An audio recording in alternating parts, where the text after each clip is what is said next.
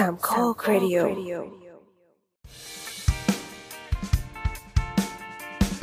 าวสาวนะครับ อี พี ที่เท่าไหร่นะสองร้อยเดี๋ยวนะเดี๋ยวนะนี่เราจดไว้เราจดไว้ตั้งใจเวอร์อ้าวเหี้ยหายไปไหนแล้ววะอ่ะ อี พี ที่สองร้อยห้าสิบห้าครับขอโทษค่ะครับเราอัดกันวันที่สิบแปดสิงหาคมวันวิทยาศาสตร์เนาะแปดสิงหาคมสองห้าหกห้าแล้วก็ออกอากาศในวันเสาร์นี้เฮ้ยเราลืมความรู้สึกของวันวันไอ้นี่แล้วอ่ะวันวิทยาศาสตร์นะเออคือทุกคนไม่รู้ว่าทุกคนไปโรงเรียนโรงเรียนเหมือนโรงเรียนเราไหมคือโรงเรียนเราอ่ะวันวิทยาศาสตร์อ่ะเราจะมีตึกวิทยาศาสตร์คือมันมีหลายตึกโรงเรียนมัธยมอ่ะแล้วก็ทุกตึกอ่ะจะแบ่งเป็นหมวดหมู่แต่ละอย่างแล้วตึกวิทยาศาสตร์ก็คือเป็นตึกสี่ชั้นห้าชั้นมันก็จะเป็นวันที่ตึกเนี้ยจะให้ความสำคัญมากแล้วทุกห้องอ่ะจะถูกจัดกิจกรรมทุกอย่างเออเออหนุกหนุกหนุกหนุกเออซึ่งซึ่งในนั้นเขาก็จะมีแยกไปเป็นวิทยาศาสตร์ธรรมดาสำหรับม.ต้นเนาะแล้วก็ฟิสิกส์เคมีชีวะอะไรพวกเนี้ยเออแล้วเราอ่ะก็ก็เคยไปเป็นแบบเหมือนแบบเป็นรุ่นพี่ที่คอยให้ความรู้ซึ่งกูก็ไม่ค่อยมีเหมือนกันอะไรอย่างเงี้ยของเราอ่ะวันวิทยาศาสตร์อ่ะจะเป็นวันในการพรีเซนต์โครงการเว้ยต้องเอาฟิวเจอร์บอร์ดมาทำเป็นบอร์ดแล้วก็พรีเซนต์โครงงานวิทยาศาสตร์ที่ได้ไปคิดค้นมาใช่ใช่ใช่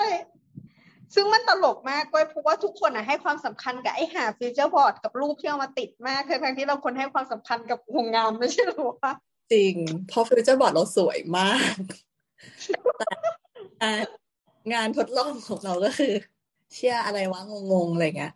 จริงๆแล้วมีอันนึงที่เราประทับใจแต่ไม่ใช่กลุ่มเราเป็นกลุ่มเพื่อนเราเว้ยตอนนั้นคือตอนเด็กๆอ่ะเราอ่ะไม่รู้จักไข่เค็มฮะเออหาเข้ากันใช่เราไม่รู้จักไข่เค็มคือเราเคยกินไข่เค็มแต่ว่าไม่ไม่ได้กินบ่อยแล้วก็ไม่ได้รู้จักมากขนาดนั้นแล้วก็คือเราอ่ะไม่รู้กรรมวิธีการกิทำแต่รู้ว่าวิธีทำของมันนะคือการเกี่ยวข้องกับการเกลืออะไรพวกเนี้ยแล้วเราก็เพิ่งมารู้ตอนที่เพื่อนทำโครงงานคือการทำไข่เค็มมันคือการถนอมอาหารเนาะแล้วก็แบบเอาไปพอกให้ตัวเนื้อไข่อ่ะมันมีความเป็นกรดด่างอะไรประมาณนี้แล้วก็เปลี่ยนรสชาติให้มันเค็มซึ่งมันใช้เวลาประมาณหนึ่งเดือนประมาณนี้ในการทำให้เป็นไข่เค็มอ่ะแต่เขาเอาไปทำให้มันเร็วกว่านั้นแล้วเราก็เลยรู้สึกว่าเราตื่นเต้นมากเป็นครั้งแรกที่รู้สึกตื่นเต้นมากอืมเราเราจำโครงงานของเราได้ของเราอ่ะคือสกัดน้ำมันหอมระเหยออกมาจากกระดังงาที่ธรรมดาแล้วก็เป็นกระดังงาที่เอาไปลนไฟอืมเป็นกระดังงาลนไฟใช่จะเป็นแม่สาวทรงเสน่ห์เออเราก็เลยสงสัยว่าอ้าวแล้วกลิ่นมันจะเหมือนแบบออกมาเย้ายวนขนาดนั้นมากกว่ากระดังงาธรรมดาจริงๆหรออะไรเงี้ยเออครับก็แต่ละคนก็มีประสบการณ์ในวันวิทยาศาสตร์ต่างกันไปนะครับในขณะที่เราในฐานะผู้ปกครองครับ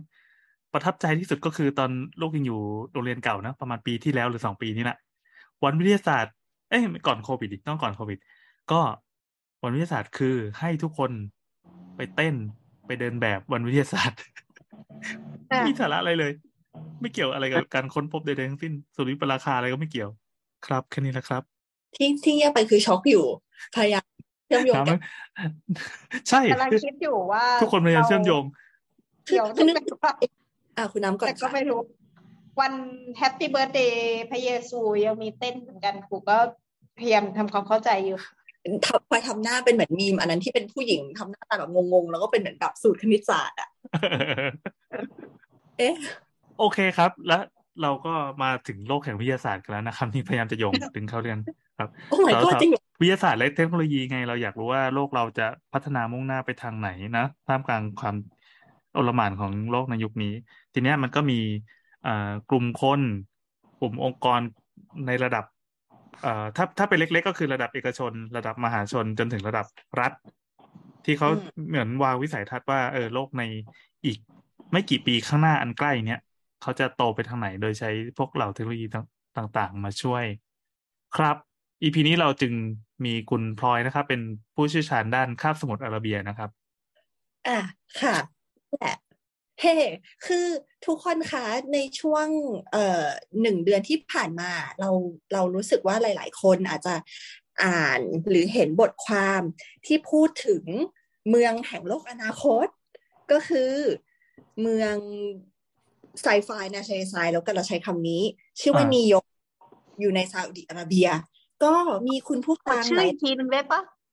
นีโยมเดี๋ยวต้องบอกพลอยก่อนว่าเวลาพลอยพูดพลอยพยายามอย่าเต้นไม่งั้นเดี๋ยวเสียงมันสวิงเออใช่ครูมั่งหรือเปล่า มีหน้าไปพูดด้วยเหรอมีหน้าไปสอนด้วยอ่ะยังไงบ้างเดี๋ยวใส่หูฟังดีๆมันอ่านว่านีโอมใช่ไหม N E O M นีโอมเหมือนนีออนเงี้ยเหรอนีออนแล้วอมอ่ะนีออนด้วยเออเออเออเออเป็นนีโมหรือเปล่าไม่ใช่นั่นแหละเอ่อก็คือมีคุณผู้ฟังสาวๆๆหลายๆคนส่งมาเนาะว่าเหมือนแบบเอออยากให้สาวๆๆคุยเรื่องนี้จังเลยเรื่องเมืองแห่งอนาคตเพราะว่าอยู่ๆทุกคนก็ไฮป์เรื่องนี้ขึ้นมาค่ะโดยอ่ะเดี๋ยวเราอ่านเรื่องราวของมันคร่าวๆก่อนแล้วกันนะอืมๆก็คือเขาจะมีบทความค่ะอันเนี้ยเป็น Facebook นะของ The Metropolis เขาก็มาสรุปให้ฟังคร่าวๆว่าประเทศซาอุดิอาระเบียมีแนวความคิดที่ว่าจะสร้างเมืองแนวยาวหนึ่งร้อยเจ็ดสิบกิโลเมตรขึ้นมาชื่อว่าโครงการ The Line อันนี้มันเป็นเมกะโปรเจกต์ที่เขาจะทำเมืองในแนวตั้งก็คือจับเอาอาคารต่างๆในเมืองที่โดยทั่วไปอ่ะสเกลเมืองก็จะสร้างเป็นแนวราบเนาะค่อยๆขยายเมืองออกเป็นแนวราบไปเรื่อยๆอะไรเงี้ยก็คือจะขมวดมันแล้วก็สร้างให้มันกลายเป็นเมืองในแนวสูงขึ้นมาแทนโดยจุดเด่นของโครงการที่คนพูดถึงเยอะมากๆเลยเนี่ยก็คือ The Line เนี่ยค่ะมันจะมีความยาวหนึ่งร้อยเจ็ดสิบกิโลเมตรเขาบอกว่าระยะทางก็คือเท่ากับกรุงเทพเนี่ยขับรถออกจากกรุงเทพนะไปถึงระยองเลยทีเดียวแล้วที่เนี่ยก็สามอืมที่นี่สามารถรองรับประชากรได้ประมาณเก้าล้านคนแล้วก็สามารถเดินทางจากปลายสุดด้านหนึ่งไปยังอีกด้านหนึ่งเนี่ยโดยใช้เวลาเพียงแค่ยี่สิบนาทีเท่านั้นด้วยด้วยการใช้รถไฟความเร็วสูงอืมเมืองมันแนวยาวออกมาแบบเนี้ยใช่ไหมก็คือกรุงเทพถึงระยองนะแต่ว่ามันจะมีความสูงขึ้นไปอีกเนี่ยก็คือห้าร้อยเมตรโหเอ่อเดี๋ยวนะใช่เอ่อเอ่ออย่างงี้คือคือภาพที่เราเห็นภาพโปรโมทเป็นภาพ พี อาร์ แล้วกันที่เป็นภาพในจินตนาการอ่ะเขาเรนเดอร์มามันจะเหมือนเป็นแท่งอะไรก็ไม่รู้เหมือนเราเอาไม้บรรทัดละกันไม้บรรทัดไปตั้งปึ๊สแล้วก็ผ่าภูเขาผ่าอะไรต่างๆสภาพภูมิประเทศซึ่งอีไม้บรรทัดเนี่ยยาวจากกรุงเทพไปถึงระยองอันนี้คือเป็นเป็นภาพที่เราเห็นไกลๆแต่เรานึกไม่ออกว่าตกลงแล้วแล้วมันยังไงนะไอเดอร์ไลน์เนี่ยแต่คือมันคือมันคือสูงห้าร้อยเมตรเลยเหรอใช่มันสูงห้าร้อยเมตรอ่ะทาง The Metropolis นะคะเขาก็ตีความสูงคร่าวๆให้เราเห็นภาพอ่ะเนาะว่าให้เราลองเทียบตึกมหานครในกรุงเทพค่ะซึ่งเป็นตึกที่สูงที่สุดในกรุงเทพมหานครตอนนี้นะในไทยตอนนี้ตึกมหานครน่ะสูงสามร้อยสิบห้าเมตรโอ้โหก็คือสูงกว่ามหานครมันฟึบขึ้นไปอีกอ่ะเกือบเท่าหนึ่งอ่ะแล้วมันไม่ใช่ตึกละฟ้าเหมือนแบบตึกเดียวเดียวๆด้วยนะมันคือกลุ่มของอาคารที่มีความสูงในระดับเดียวกันเป็นพืชแบบเนี้ยเออแล้วไอ้ตัวความกว้างของมันนะคะก็คืออยู่ที่สองร้อยเมตรเขาบอกว่าเทียบง่ายๆคือถ้าเราวิ่งรอบสนามฟุตบอลครึ่งรอบอ่ะนั่นแหละโอ้มันมันเป็นแท่งที่สูงและยาวและและดูแคบๆหน่อยอ่ะเออนั่นแหละมันเป็นแท่งเดียวหรือว่าข้างในมันมันมันมีดีเทลอะไรอีกปะมันมีดีเทลข้างในเขาบอกว่าตรงกลางเขาก็จะทำเป็นพื้นที่ว่างเป็นทางสัญจรเป็นพื้นที่สีเขียวและอื่นๆอะไรเงี้ยค่ะนั่นแหละประมาณนั้นนั่นแสดงว่าไอเดอร์ไลน์เนี่ยมันเป็นกำแพงสองข้างใช่ป่ะแล้วตรงกลางก็มีสภาพแวดล้อมที่ฉีกออกจากข้างนอกอ๋อใช่ถูกเออประมาณนั้นซึ่งวันนี้ค่ะเราจะมาเล่าให้ฟังตั้งแต่ตอนเริ่มแรกของของโครงการนี้เลยเรื่องของเรื่องอ่ะคือว่าจ๋าเขาเขามีไอเดียที่จะทำอันเนี้ยตั้งแต่เมื่อไหร่ อ่าเนี่ยแหละอันนี้แหละคือสิ่งจะเล่าอยู่นี่ไงอยู่เออหรอเธอยังไม่เออจะเล่าย้อนมาตั้งแต่สมัยสมัยเปอร์เซียเราไปเจอมันในเราเคยเจอโครงการนี้มาก่อนแล้วตอนนั้นน่ะมันอยู่ในอันดับที่เหมือนประมาณว่าเมกะโปรเจกต์ที่เขาคิดว่าไม่เสร็จแน่ๆอ่าอันนี้ก็จะเป็นเรื่องที่เราจะมาชวนคุยกันในวันนี้เช่นกันค่ะเอาแล้วโอเคโอเคอืมก็คือวันนี้นะคะประเด็นหลักที่เราอยากจะชวนทุกคนคุยแล้วก็มาเล่าให้ฟังอ่ะก็คือเราจะพาไปทำความรู้จักกับซาอุดิอาระเบียแบบคร่าวๆเนื่องจากซาอุดิกับเราอ่ะมีการตัดความสัมพันธ์กันมานานมากๆแล้วแล้วก็เหมือนถ้าพูดถึงซาอุคนก็จะนึกถึงภาพทะเลทรายภาพเอ่อเพชรที่หายไปหรืออะไรอย่างเงี้ยนึกออกไหมเราก็เลยเหมือนกับว่าอ่ะเดี๋ยวจะมาทำความรู้จักกันใหม่แล้วกันว่าซาอุดิในภาพความทรงจำของเราเมื่อก่อนกับซาอุดิอาระเบียในปัจจุบันน่ะมันเป็นยังไงบ้างแล้วเราก็จะมาเม้ามอยกันนิดหน่อยว่าเออไอคนต้นคิดโครงการเนี่ยเป็นใครมาจากไหนทำไมถึงมีความกล้าหาญในการที่จะทำโครงการที่มันอู้อวกาศขนาดนี้แล้วก็มาคุยกันว่าไอเมืองแห่งอนาคตเนี่ยมันจะล่มหรือมันจะรอดกันแน่มาค่ะเริ่มเลยครับซาอุดิอาระเบียเป็นพี่ใหญ่แห่งตะวันออกกลางถ้าทุกคนเปิด Google ดูก็จะเห็นว่าพื้นที่ของซาอุดิอาระเบียค่ะใหญ่มากๆใหญ่มากกว่าไทยสี่เท่าแล้วก็กินพื้นที่สองในสามของคาบสมุทรอาระเบียทั้งหมดเลยคืออธิบายคำว่าคาบสมุทรอาระเบียนิดนึงมันเป็นมันเป็นชิ้นแผ่นชิ้นแผ่นดินน่ะที่ไปแปะโรสตรงนั้นน่ะอ่าถ้าถ้าใครนึกภาพไม่ออกแล้วก็ขี้เกียจเปิดแผนที่ตอนนี้นะมันจะมีก้อนที่ใหญ่ๆเบิ่มๆอยู่อ่ะอ่ามันมีทะเลสองซีกใช่ไหมที่เป็นอ่าวเป็นอ่าวเปอร์เซียใช่ป่ะฝั่งหนึ่งเราคูเวตเราอิหร่านอะไรแบบนั้นอ่ะ ยู เอ อี ตรงนั้นแล้วอีกฝั่งหนึ่งก็เป็นทะเลแดง Red Sea แล้วก็จะมีที่เป็นคลองลอดออกมาอะไรอย่างนี้ใช่ไหมใช่ไหมเราพูดไปก็เขินไปคืออิหร่านอ่าซาอุดิเดี๋ยวนะคะเอางี้ก่อนซาอุดิอ่ะมันอยู่ตรงกลางอ่าอยู่ตรงกลางตอนทางตอนเหนือของเขาอ่ะเออก็คือจะเป็นอิรักอิหร่านอ่ะให้ให้นึกถึงภาพทะเลแล้วกันอธิบายไงดีวะเนี่ยเอออิรักอิหร่านอยู่ข้างบนซีเรียเลบานอนอิสราเอลที่ไม่ใช่ประเทศนะเราโปรปาเลสไตน์นั่นแหละอยู่ข้างบนแล้วมันก็จะเป็นชิ้นแผ่นดินอ่ะยื่นฟึบเข้ามันทะเลมีอาราเบียนกัลฟแล้วก็มีเรดซีแล้วข้างล่างก็จะเป็นอาราเบียนซีมันก็คือเหมือนแบบคิดสภาพมันเป็นแหลมยื่นแฟบออกมาแล้วไอไอพื้นที่ส่วนใหญ่ของแหลมเนี่ยมันคือซาอุดิอาระเบียซึ่งอยู่ตรงกลางแล้วก็ล้อมรอบด้วยเหมือนแบบเอมิเรตส์โอมานกาตาร์เยเมนทางใต้อะไรอย่างเงี้ยค่ะถ้าเกิดว่าข้ามทะเลแดงไปอ่ะก็จะเจอกับอียิปต์ซูดานประมาณนี้นั่นแหละคือมันใหญ่มากๆทั้งหมดนี้เราเรียกรวมๆว่าเอ่ออาราเบียนเพนินซูล่าคาบสมุทรอาระเบียทั้งหมดนั่นแหละก็จะรวมชาติอาหรับแล้วกันใช้คำนี้อ่ะซึ่งถ้าใครเคยฟังเสาๆใน อี พี ตอนกำเนิดอารยธรรมอิสลาม อี พี หนึ่งร้อยแปดสิบห้าค่ะก็พี่โอเคยเล่าให้ฟังแล้วเนาะว่าเดิมทีอ่ะคนที่อยู่ที่เนี่ยเขาอยู่กันเป็นชนเผ่าเป็นทรายเป็นชาวพเนจรอยู่ในทะเลซึ่งเขาก็จะอยู่กันเป็นหมู่บ้านเคลื่อนที่ไปเรื่อยๆเลี้ยงก็ก็ไม่เชิงเลี้ยงสัตว์หรอกทำการค้าขายมีการแลกเปลี่ยนสินค้ากันไปมาอะไรเงี้ยเดิมทีเขาอยู่กันแบบนั้นจนกระทั่งจักรวรรดิออตโตมันน่ะก็คือตุรกีในปัจจุบันเข้ามาครอบครองพื้นที่ก็มีการสู้รบแล้วก็เอาพื้นที่ไปนู่นนั่นนี่ตุรกีก็ไม่ปัจจุบันแล้วนะเออเออตุรกีนั่นแหละซึ่งเขาก็ครอบครองพื้นที่กันมาจนกระทั่งถึงช่วงสงครามโลกครั้งที่หนึ่งค่ะช่วงสงครามโลกครั้งที่หนึ่งอ่ะพวกชนเผ่าเหล่านี้ก็จะรู้สึกว่าเฮ้ยเราจะต้องรวมกันเป็นดินเดียวแล้วล่ะเราจะไม่ให้ออตโตมันได้เออไม่ต้องเหนื่อยเกินไปอย่างที่แล้วมาครับเขาก็เลยมีสงครามที่ชื่อว่าอาหรับรีโวลต์ขึ้นมาค่ะในช่วงสงครามโลกครั้งที่หนึ่งก็คือร้อยปีก่อนนี้เองใช่ไหมใช่ใช่ใช่ใช่โดยไอ้สงครามเนี้ยอังกฤษอ่ะเขามาช่วยฝั่งอาหรับทำสงครามสู้กับออตโตมัน คือ World War วันเนาะมันก็จะแยกกันเป็นฝั่งแบบพันธมิตรกับฝั่งเยอรมันนั่นนี่เราเราไม่ค่อยแม่นในในเรื่องนี้เท่าไหร่อ่ะถ้าใครอยากฟังเรื่องจริงโดยละเอียดนะคะเราบอกว่าให้ไปฟัง The Standard Podcast eight minute History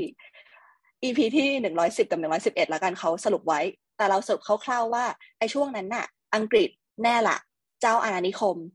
ก็รู้สึกว่าเฮ้ยพื้นที่ตรงนี้มันก็พรามไทม์เหมือนกันนี่หว่าอะไรเงี้ยนึกออกมั้ยเป็นเหมือนแบบพรามแอเรียก็เลยเข้ามาช่วยอาหรับทำสงครามในช่วงนั้นทีเนี้ยมันก็มีบุรุษผู้หนึ่งที่เป็นหัวหน้า tribe แล้วกันหัวหน้าชนเผ่าเลรอนเขาชื่อว่าโมฮัมเหม็ดอีบินซาอูซึ่งก็เป็นต้นตระกูลของซาอุดิอาระเบียเขาพยายามรวบรวมแล้วก็ยึดพื้นที่คืนมาเรื่อยๆจากจากจักรวรรดิออตโตมันก็คือมีความสามารถทางด้านการรบแหละก็รบสู้อังกฤษก็มาช่วยซัพพอร์ตเรื่องของอาวุธต่างๆปืนเปิลนั่นนี่อะไรเงี้ยก็สู้ไปสู้มาอังกฤษก็ค่อยๆล่าถอยออกไปเรื่อยๆแล้วเขาก็พยายามรวบรวมพื้นที่ทั้งหมดแล้วก็ตั้งขึ้นมาว่าเฮ้ยถ้าเกิดว่ารวมกันเราอยู่แยกแยกกันเราตายเพราะฉะนั้นเรามารวมกันแล้วกลายมาเป็นประเทศดีกว่าก็เลยตั้งขึ้นมาให้มันเป็นประเทศซาอุดิอาระเบียแต่ด้วยความที่เขาอะสู้จนเหมือนแบบเอาพื้นที่ได้เยอะอะเขาก็เลยใหญ่กว่าคนคนคนอื่นคือช่วงนั้นมันเป็นช่วงของการปักปันเขตแดนนะคะด้วยความที่มันเป็นชนเผ่าต่างๆอ่ะแต่ละชนเผ่าก็จะมีพื้นที่ของตัวเองบางพื้นที่อ่าโมฮัมเหม็ดบินซาอุดก็สู้ไม่ได้เช่นกาตาร์อย่างเงี้ย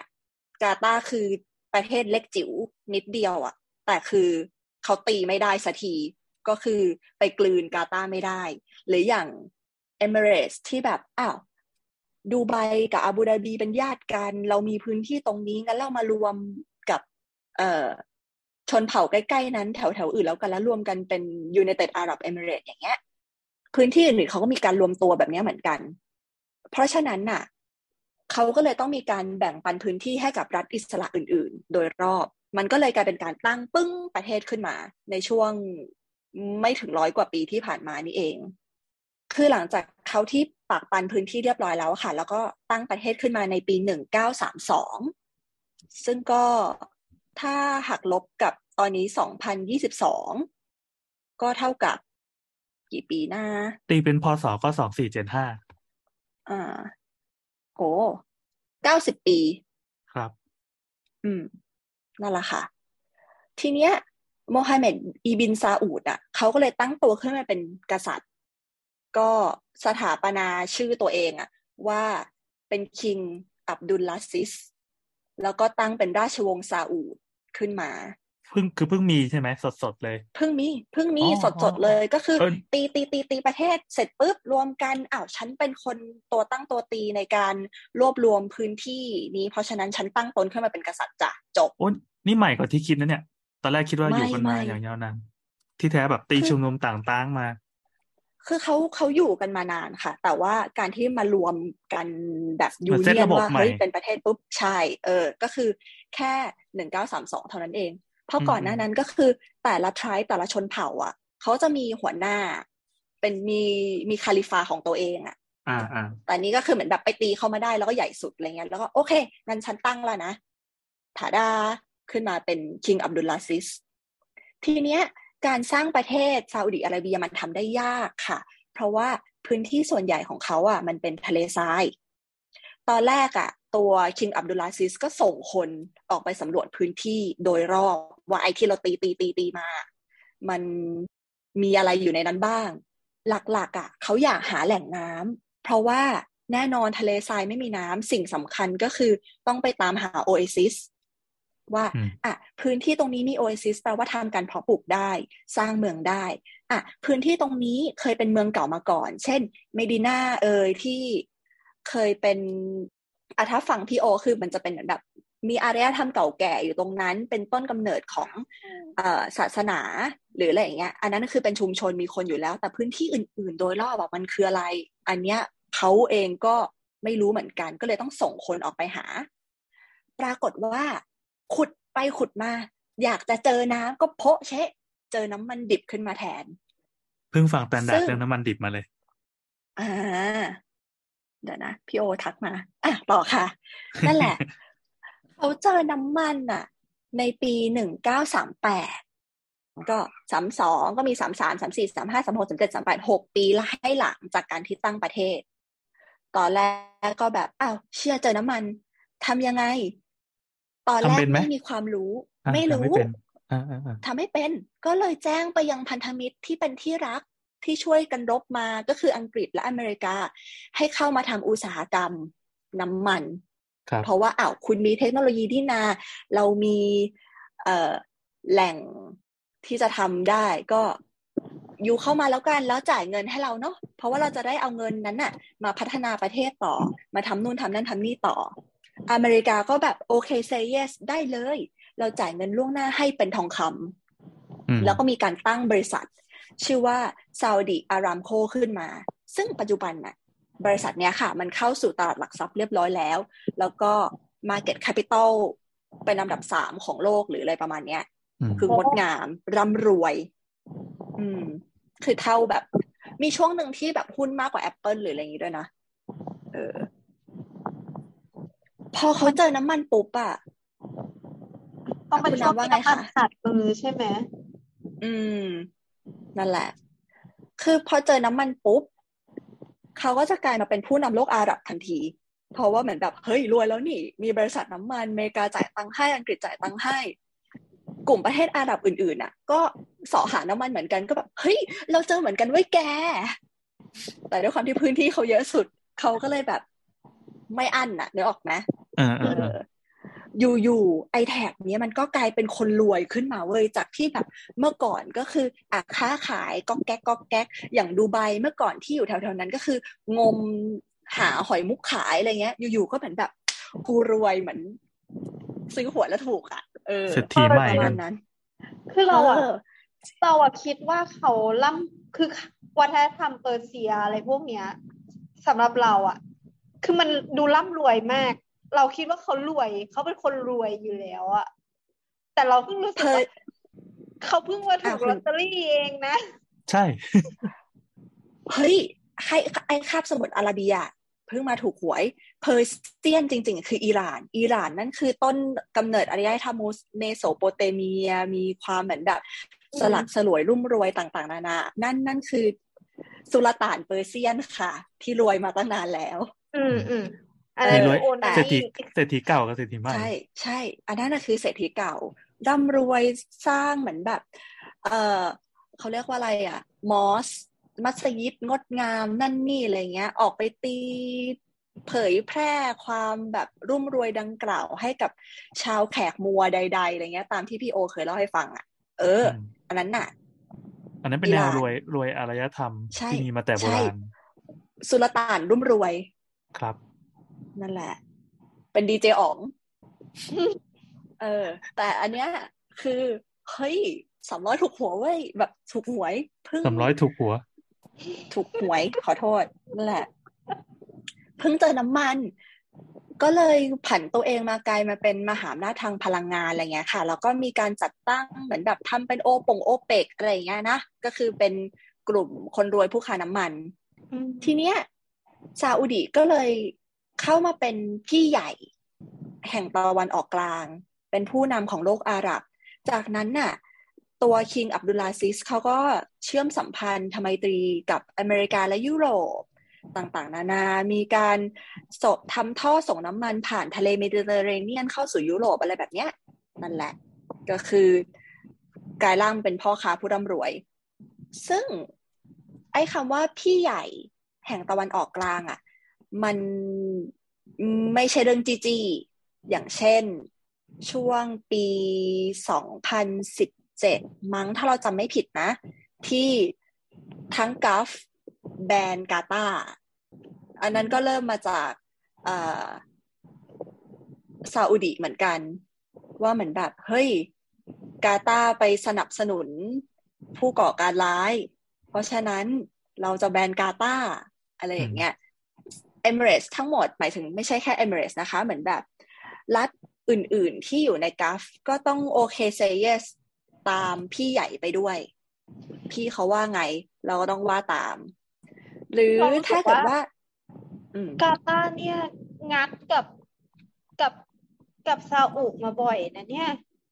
เฮ้ยเขาเขาแบบกาตารีเขาเขาเอาจริง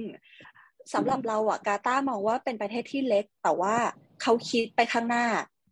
โลกข้างหน้าจะต้องมีสื่อใช่ไหมงั้นเราก็ตั้งอัลจาซีราสิเราก็เป็นหนึ่งในสื่อในมีเดียเหมือนกันอ่ะเราอยู่ตรงกลางเพราะฉะนั้นเราก็ต้องมีสายการบินที่เป็นสายการบินใหญ่เป็นสายการบิน international เราจะต้องทำให้โดฮาเป็นฮับในการขนส่งทุกอย่างก็เนี่ยมีสายการบินกาตาร์ขึ้นมาที่ก็ world class มากๆแล้วก็ inter เวอร์เวอร์ชิงอันดับหนึ่งกับสิงคโปร์แอร์ไลน์อยู่ทุกปีอะไรเงี้ยคือเขามีความเหมือนแบบพยายามว่าสำหรับเรานะเอ่ออันนี้คือความคิดเห็นของเราส่วนบุคคลเรามองว่ากาตาร์ไม่รู้ว่าวันไหนเขาจะถูกโดดเดี่ยวจากจากซาอุอ่ะไม่รู้ว่าอีพี่ใหญ่มันจะญาติดีกับกูเมื่อไหร่เพราะว่าจริงๆแล้วอ่ะเอ่อกาตาร์มันเป็นแค่ติ่งเล็กๆแต่ว่าสิ่งที่เขามีคือเขามีก๊าซธรรมชาติค่ะซึ่งมันยังไม่หมดแต่ว่าไอ้น้ำมันน่ะที่มันสูบกันมาตั้งแต่ปีเอ่อหนึ่งพันเก้าร้อยสามสิบแปดอ่ะมันจะหมดเมื่อไหร่ไม่รู้ไงเนี่ยประมาณนั้นคือเหมือนเขาก็จะมีความพยายามในการบีบกาตาร์กันอยู่แหละว่าเหมือนแบบแกมันแบบมันเป็นหนึ่งติ่งที่มันควรจะเป็นของฉันแต่มันไม่ได้เป็นของฉันในวันในวันก่อนเพราะฉะนั้นแกต้องเป็นของฉันในวันนี้อะไรเงี้ยประมาณนั้นนั่นแหละเอออุ๊ยตอนนั้นก็วุ่นวายค่ะเหมือนแบบคนที่เป็นชาวกาตารีที่อาศัยอยู่ใน ยู เอ อี อ่ะต้องออกจากประเทศภายในสิบสองเหมือนแบบภายในสองสัปดาห์กิจการร้านค้าใดๆคือต้องปิดหมดแล้วออกทันทีอ่ะเออแบบโหอะไรวะเนี่ยงงๆอยู่เหมือนกันนั่นแหละแต่ตอนนี้ก็คือกลับมาญาติดีกันแล้วนะเพราะว่ากาตาร์จะจัด World Cup อืมเนี่ยเห็นไหมเห็นความพยายามเขาปะล่ะเขาจะจัด World Cup เขาสร้างสเตเดียมเขาพยายามมากๆเลยอ่ะในการที่เหมือนแบบเขาต้องซัสเทนตัวเองอยู่ให้ได้โดยที่ไม่ต้องง้อไอ้รัฐอาหรับอื่นๆน่ะนั่นแหละแบบเออเจ๋งว่ะเอออ่ะกลับมาที่คุณซาอุกลับมาที่ซาอุเออกลับมาที่ซาอุนั่นแหละค่ะทีเนี้ยตัวคิงอับดุลลาซิสอ่ะเขาก็สิ้นไปในปีหนึ่งพันเก้าร้อยห้าสิบสามแล้วก็มีลูกชายคนโตชื่อว่าคิงซาอุดอ่ะขึ้นมาครองราชย์อยู่สิบเอ็ดปีแล้วเขาก็สละราชสมบัติไปแล้วทีเนี้ยตามกฎมนเทียนบานอ่ะคือการที่จะส่งตำแหน่งต่อให้คนอื่นขึ้นมาเป็นคิงได้อ่ะเขาไม่ลงทางลูกนะเขาให้น้องอ๋อเหรอเออเออแปลกใช่นี่คือกฎรัฐทายาทก็ให้น้องก่อนลูกเนี่ยใช่ใช่ใช่ให้น้องก่อนคืออ่ะคิงอับดุลลาซิสมีลูกลูกชายคนโตเพราะเขาไม่มีพี่น้องไงเออก็เลยกลายมาเป็นลูกลูกคนโตขึ้นปุ๊บอยู่สิบเอ็ดปีสละราชสมบัติให้น้องต่อน้องชายชื่อฟาเซาขึ้นมาต่อคนนี้เป็นนักพัฒนาเศรษฐกิจแต่สุดท้ายก็โดนลอบฆ่าตุยเย่เลือดข้นคนจางทีเนี้ยถ้าเกิดว่าไป Google ดูจะพบว่าหลังจากฟาเซาอ่ะเขาส่งต่อให้น้องเขามาตลอดแล้วตัวคิงอับดุลลาซิสอ่ะมีลูกที่สามารถขึ้นครองราชย์ได้ทั้งหมดสามสิบสองคนจากสี่สิบห้าคนโอ้โหเออคือราชวงศ์ซาอุดมีเป็นร้อยคนเรียกได้ว่าเหมือนแบบทุกคนทุกคนสามารถมีเป็นเชื้อพระวงศ์ได้เพราะแบบเยอะเยอะมากจริงๆอ่ะแล้วก็เหมือนเมืองรัสอัลไคมาค่ะที่เป็นหนึ่งในเซเว่น Emirates อ่ะนั่นก็คือเป็นเชื้อสายของแบบซาอุดิเหมือนกันอะไรเงี้ยเออประมาณนั้นนั่นแหละคือปริมาณคนเขาเยอะมากเจ้าชาย Prince และ Princess ชิคและเชคคาคือเขาใช้คำว่าเชคเนาะเชคและเชคคาเยอะมากๆทีเนี้ยลูกที่สามารถขึ้นครองราชย์ได้ทั้งหมดอ่ะมันมีทั้งหมดสามสิบสองคนจากสี่สิบห้าพวกที่ขึ้นไม่ได้อ่ะเพราะว่าตำแหน่งของแม่ไม่ได้อยู่ในแรงสูงโอ้โหอืมนั่นแหละแล้วทีเนี้ยมันมันต้องมีแบบจัด Battle Royale กันปะเนี่ยแหละเอาไปปล่อยที่ทะเลทรายอย่างเงี้ยนะเอาว่ะมีว่ะหลังจากนี้อ่ะสิ่งที่เราพูดอ่ะไม่ใช่เรื่องจริง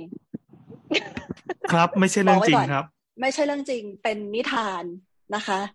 เป็นนิทานนิทานจากทะเลทรายเออสนุกตัวนี้มาเริ่มกัน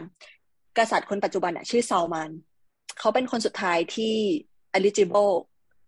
สามารถขึ้นของราชได้ทีเนี้ยไอความเลือดข้นคนจางมันเริ่มตรงนี้มันเริ่มตรงที่ว่าโมฮัมเหม็ดบินซาอูลหรือว่าคนเนี้ยเราจะใช้ชื่อย่อ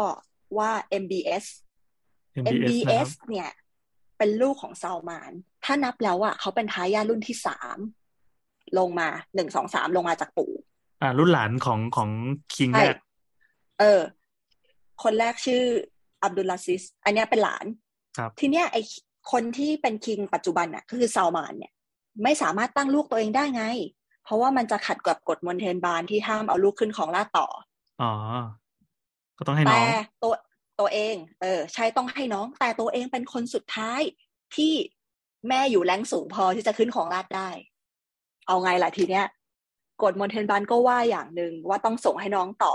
แต่น้องๆที่เหลือแม่ก็ไม่ได้อยู่ในตำแหน่งสูงพอที่จะอ่ะคนเนี้ยสืบทอดบัลลังก์ต่อได้ครั้นจะตั้งลูกตัวเองอ่ะก็ตั้งไม่ได้เพราะมันขัดที่บอกว่าห้ามเอาลูกขึ้นต่อทีเนี้ยเขาก็เลยตั้งพี่ชายคนหนึ่งที่ที่อยู่ในแรงต่ำนะคะชื่อว่า Prince Nayef ให้เป็นตำแหน่งรัชทายาทเอาไว้ก่อนแต่ด้วยความที่ Prince Nayef อ่ะแม่เขาอ่ะเป็นสาวใช้ชาวเยเมนก็เลยเป็นเหตุให้ซาลมานสามารถบอกได้ว่าก็แม่เขาแรงต่ำกว่านี่นาเพราะฉะนั้นก็ไม่ eligible ในการที่จะขึ้นครองราชอยู่ดีขอปลดแล้วกันเนาะเออคือเหมือนตั้งเป็นตัวหลอกอะว่าแบบนี่ไงฉันจะให้น้องฉันแต่ฉันน่ะอยากให้นะแต่ว่าให้ไม่ได้เพราะว่าแม่เขาน่ะเป็นสาวใช้ที่มาจากเยเมนครับครับเพราะฉะนั้นฉันก็ต้องเอาตำแหน่งคืนเนาะเพราะว่ามันไม่เหมาะสมแต่แล้วจะกระเด็นไปที่ใครนะเดี๋ยวสิแต่ซาลมานก็บอกว่าไม่เป็นไรอย่าเสียใจไปเลยถึงเธอไม่ได้ฉันตั้งลูกเธอก็ได้เออเขาก็เลยตั้งลูกชายของนายเอฟที่ชื่อว่าโมฮัมเหม็ดขึ้นมาที่มีศักดิ์เป็นหลานเป็นทายาทรุ่นสามเหมือนกับ เอ็ม บี เอส ขึ้นมาเป็นรัชทายาทแทนแล้วก็ตั้งลูกตัวเองคือ เอ็ม บี เอส อ่ะให้เป็นรองรัชทายาทซะทีเนี้ยมันก็มีเหตุการณ์ที่ตัว เอ็ม บี เอส อ่ะอ้างว่าเนี่ยมันเป็นการกระทำเพื่อกวาดล้างคอร์รัปชันภายในประเทศเว้ยเราจะต้องเหมือนแบบสืบค้นมาแล้วว่ามันมีเศรษฐีที่รับสวยรับนั่นนี่ทำแบบโอ้โหธุรกิจมืดบลาบลาอะไรเงี้ยมากมายที่เรารู้สึกเหมือนว่าเราทันข่าวนี้เลยอ่ะที่มันมีกวาดล้างราชวงศ์ครั้งหนึ่งอืมนั่นแหละอ่ะ เอ็ม บี เอส ก็บอกว่ากวาดล้างคอร์รัปชันภายในประเทศนะเขาก็จับกุมเศรษฐีต่างๆแล้วก็บอกโอ๊ยสืบไปสืบมามันมีเชื้อพระวงศ์บางส่วนอยู่ในนั้นด้วยเว้ยแม่งมีเอี่ยวนั่นนั่นแหละค่ะโมฮัมเหม็ดโดนจับในข้อหาทรยศต่อประเทศชาติโมฮัมเหม็ดที่เป็นรัชทายาทอยู่นะเออนั่นแหละไม่เท่านั้นไม่พอเขาจับ Prince Alwaleed Prince Alwaleed เนี่ยเหมือนเป็นรุ่นรุ่นเขาแหละคือเป็นเจ้าชายเศรษฐีรายใหญ่เป็นลูกพี่ลูกน้องของ เอ็ม บี เอส ที่มีเงินเยอะมากๆเจ้าชายคนนี้เคยไปตีกับนิตยสาร Forbes ว่านิตยสารดังกล่าวอ่ะประเมินทรัพย์สินของพระองค์ต่ำกว่าความเป็นจริง oh. ถึงขั้นฟ้องศาลด้วยเป็นคนแบบไหนวะ oh. เป็นคนยังไงอ่ะ oh. เออเขามีเด็กกูแกล้งจนใช่นี่คือเหมือนแบบประเมินต่ำกว่าความเป็นจริงเป็นไปไม่ได้ทำไมถึงฉันถึงไม่ติดเหมือนแบบท็อปสิบหรือแบบท็อปห้าหรือว่าเป็นอันดับหนึ่งของเศรษฐีอาหรับที่รวยที่สุดสิ่งที่ฟอร์บนำเสนอไม่เป็นความจริงเนี่ยคือถึงขั้นถึงลงถึงศาลใดๆต่างๆนานาก็คือต้องต้องเป็นคนแบบไหนวะ ตอนอ่านก็แบบเอ๊ะยังไงนะอะไรเงี้ยค่ะเออไอตัว Prince Alwaleed ที่เหมือนแบบเป็นแหล่งเงินน่ะก็โดนเช่นกันซึ่งตอนแรกอะ Alwaleed ก็เหมือนแบบไม่มีไม่มีไม่จ่ายจนกระทั่งเขาโดนสั่งกักบริเวณลูกสาวโดนจับอะไรเงี้ยสุดท้ายก็ต้องยอมจ่ายซึ่งไม่ไม่รู้ว่าจ่ายไปในจำนวนเท่าไหร่แต่ ตอนเนี้ย Forbes ก็คือได้ทีว่า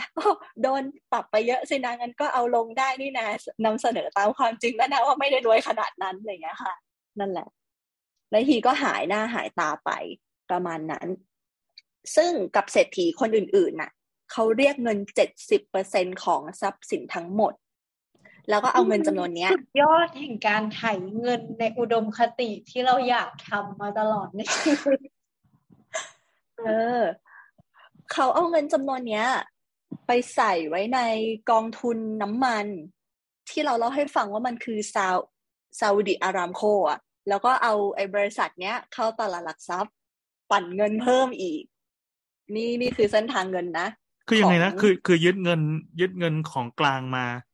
ใช่เงินของกลางมาแล้วก็เอาเงินดังกล่าวไปอัดฉีดในกองทุนน้ำมันแล้วก็เอาไอ้บริษัทน้ำมันเข้าตลาดหลักทรัพย์โลกเพราะกฎหมายเขาเป็นยังไงเนี่ยแล้วก็ปั่นหุ้นขึ้นมันทำได้ด้วยเหรอเขาเป็นเจ้าของประเทศมันเขาเป็นคิงนึกออกนะเหมือนแบบไม่ได้เป็นไม่ได้เป็นแนวรัฐธรรมนูญงี้ปะคิงคิงสามารถสั่งได้อะไรอย่างนี้เรารู้สึกว่าเขาเขาเขาใช้ว่ามันเป็นอำนาจอันชอบธรรมเพราะว่ามันเป็นการกวาดล้างคอร์รัปชันในประเทศมันคือการเอาเงินไปพัฒนาประเทศนะเว้ยเนี่ยเอาเงินจากคนโกงมาก่อนพูดอย่างการไม่เคยคุ้นมาก่อนไม่รู้ไม่มีว่านี่มันเรื่องเล่าอย่าไปถามเยอะครับครับเออนั่นแหละค่ะนั่นแหละซึ่งเนี่ยเห็นเห็นพลังของ เอ็ม บี เอส หรือยังว่าว่าเป็นยังไงแล้วจากจุดเนี้ยเขาก็เลยก้าวเข้าสู่ตำแหน่งองค์รัชทายาทอย่างเต็มภาคภูมิอืมเออเกมอัลโทรนนิดนึงอืมนิดหน่อยซึ่งซึ่งซึ่งมันก็จะมีเคสอ่านักข่าวชื่อคุณคาซากิในปีสองพันสิบแปดนักข่าวท่านเนี้ยเขาเขียนบทความในการเขาเรียกว่าอะไรอ่ะวิพากษ์วิจารณ์ เอ็ม บี เอส ว่าเฮ้ยการทำหลายๆอย่างของ เอ็ม บี เอส มันไม่ถูกนะมันนั่นนู่นนี่โน่นอะไรเงี้ยซึ่งคุณนักข่าวคนเนี้ยเขาเขียนให้กับ Washington Post แล้วตัวเขาเองอ่ะก็อยู่อเมริกามาตลอด เอ็ม บี เอส ทำอะไรไม่ได้แต่วันหนึ่งคุณนักข่าวท่านนี้ก็มีเหตุให้ต้องไปทำธุระคือเหมือนเขาจะแต่งงานแล้วก็ต้องไปขอเอกสารที่สถานทูตซาอุดิอาระเบียที่ตั้งอยู่ที่กรุงอิสตันบูลตุรกีอืมวันแรกที่เขาเข้าไปอ่ะก็คือเข้าไปด้วยความระมัดระวังแหละเจ้าหน้าที่ก็เหมือนแบบเออได้เลยไม่มีปัญหานั่นนี่นู่นนอนเดี๋ยวอีกสามวันกลับมารับเอกสารนะจ๊ะเขาก็อ่ะวันแรกเข้าไปรอดออกมาก็คงไม่เกิดอะไรขึ้นหรอกมั้งอะไรเงี้ยอีกสองวันให้หลังกลับเข้าไปที่สถานทูตแล้วก็ไม่ได้กลับออกมาอีกเลยตุยทำไมล่ะตุยเลยเหรอเรานึกว่าเขาแค่จับก็ที่มันเป็นข่าวอยู่ช่วงนึงไงที่ว่าเขาบอกว่ามันไม่มีหลักฐานต้องทางทางสถานเขาบอกว่าออกแล้วใช่สถานทูตบอกว่าออกไปแล้วแต่ว่าเขาไม่หาวงจรปิดมาได้ว่าอยู่ในนั้นแต่ก็ไม่เคยออกมาเลยอืมคือเหมือนเขาใช้ Apple Watch แล้วเขาว่าเปิดเหมือนแบบไม่รู้ว่าอัดเสียงหรืออะไรอ่ะส่งไปให้คู่มั่นเขาที่รออยู่ข้างนอกแล้วก็ได้ยินเป็นแบบเป็นเป็นเสียงบันทึกอะค่ะว่าเหมือนโดนทำร้ายอยู่ข้างในแล้วทางการซาอุดิอาระเบียออกจดหมายแถลงข่าวออกมาว่ามีการเหมือนแบบทะเลาะ กับเจ้าหน้าที่ภายในสถานทูตแล้วก็ตุยนั่นแหละโหนี่พอเอาเรื่องนี้มาเล่านี่จะเดือดร้อนต่อสวัสดิภาพตัวเองหรือเปล่าเนี่ยยอมเสี่ยงชีวิตบอกแล้วมันมันมันเป็นเรื่องเล่าเราเล่านิทานมันไม่ใช่ความจริงเฉยๆนะโอเคหวังหวังว่าคนในนิทานเขาคงไม่ได้ฟังพอดแคสต์ อี พี นี้นะครับถ้าฟังก็ฝากแชร์ด้วยละกันฝากกดไลค์และกด Subscribe นะคะกดไลค์แล้วกดแชร์นะคะถ้าเกิดคุณถูกใจสิ่งนี้กดกระดิ่งไว้ด้วยพีทต่อต่อต่อต่อนั่นแหละโอ้โหจังวะซึ่งเออเขาอันเนี้ยก็คือก็คือเป็นเหมือนเป็นแบบอีกอีกด้านหนึ่งที่ไม่ค่อยจะงดงามนักในตำแหน่งของมงกุฎราชกุมารแต่เขาเองก็เป็นเขาเรียกว่าใช้คำว่าเจ้าชายนักปฏิรูปนักพัฒนาแล้วกันเพราะหนึ่งคือเอาบริษัทน้ำมันเข้าตลาดหลักทรัพย์สองคือเขามีการเพิ่มสิทธิให้ผู้หญิงในซาอุดิอาระเบียเช่นขับรถได้ไม่แยกบริเวณชายหญิงแล้วก็เมื่อก่อนนะคะในซาอุดิอาระเบียจะมีตำรวจศาสนาที่คอยออกตรวจตราว่ามีใครทำผิดกฎ หมายของเขาหรือเปล่าอันนี้เป็นก็คือกฎไอ้นี่ป่ะกฎชะรีอะห์ป่ะกฎชะรีอะห์ใช่คือเขาเขาใช้กฎหมายศาสนาด้วยนั่นแหละก็คือมันก็มีหลายๆเคสที่อ่ะข้อแรกเลยคือห้ามผู้หญิงขับรถผู้หญิงถ้าออกไปนอกบ้านจะต้องไปกับสมาชิกในบ้านที่เป็นผู้ชายห้ามออกไปคนเดียวแล้วมันก็เคยมีเคสว่าเหมือนแบบมีสามีภรรยาแม่ของผู้ชายแล้วก็สาวใช้อ่ะขับรถไปด้วยกันแล้วก็เหมือนผู้ชายจอดรถริมถนนแล้วก็ออกไปซื้อของผู้หญิงก็นั่งอยู่ในรถกันสามคนไอ้ตำรวจศาสนาขับรถผ่านมาเจอก็คือลากออกมาจากในรถแล้วก็เหมือนแบบทำร้ายอ่ะเพราะว่าตามกฎแล้วอ่ะผู้หญิงออกจากบ้านกันเองไม่ได้อะไรแบบเนี้ยเออมันค่อนข้างแบบเรื่องสิทธิมนุษยชนใดๆมันค่อนข้างโหดร้ายที่นั่นอะไรเงี้ยค่ะ เอ็ม บี เอส ก็เลยเหมือนกับว่าลดความสำคัญลดจำนวนของตำรวจศาสนาลงอะไรเงี้ยแล้วก็เหมือน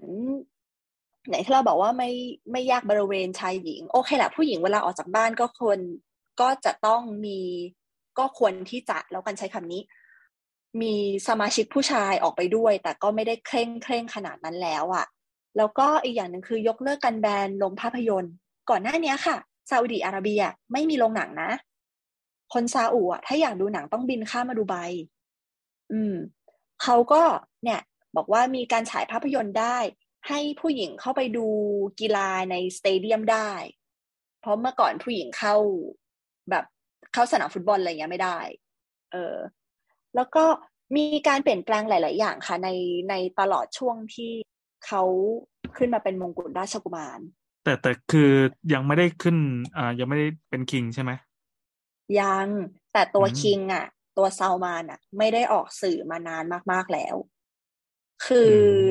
ถ้าจะพูดก็คือเหมือนเหมือนรอวันที่ไปแล้วเขาก็ขึ้นมาเต็มที่อ่ะแต่นี่ขนาดยังไม่เต็มที่นะอืมทีเนี้ยไอ้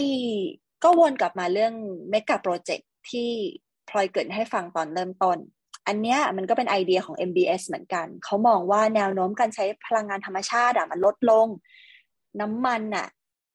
วันหนึ่งมันก็จะหมดไปเราจะต้องหาอะไรอย่างอื่นอ่ะเข้ามาทดแทนด้วยหวังพึ่งน้ำมันอย่างเดียวไม่ได้ซาอุดิอาระเบียมันต้องเปลี่ยนครับและมันก็เป็นที่มาของสิ่งที่เรียกว่าวิชั่นสองพันสามสิบค่ะคือเหมือนในทุกๆสิบปีอ่ะ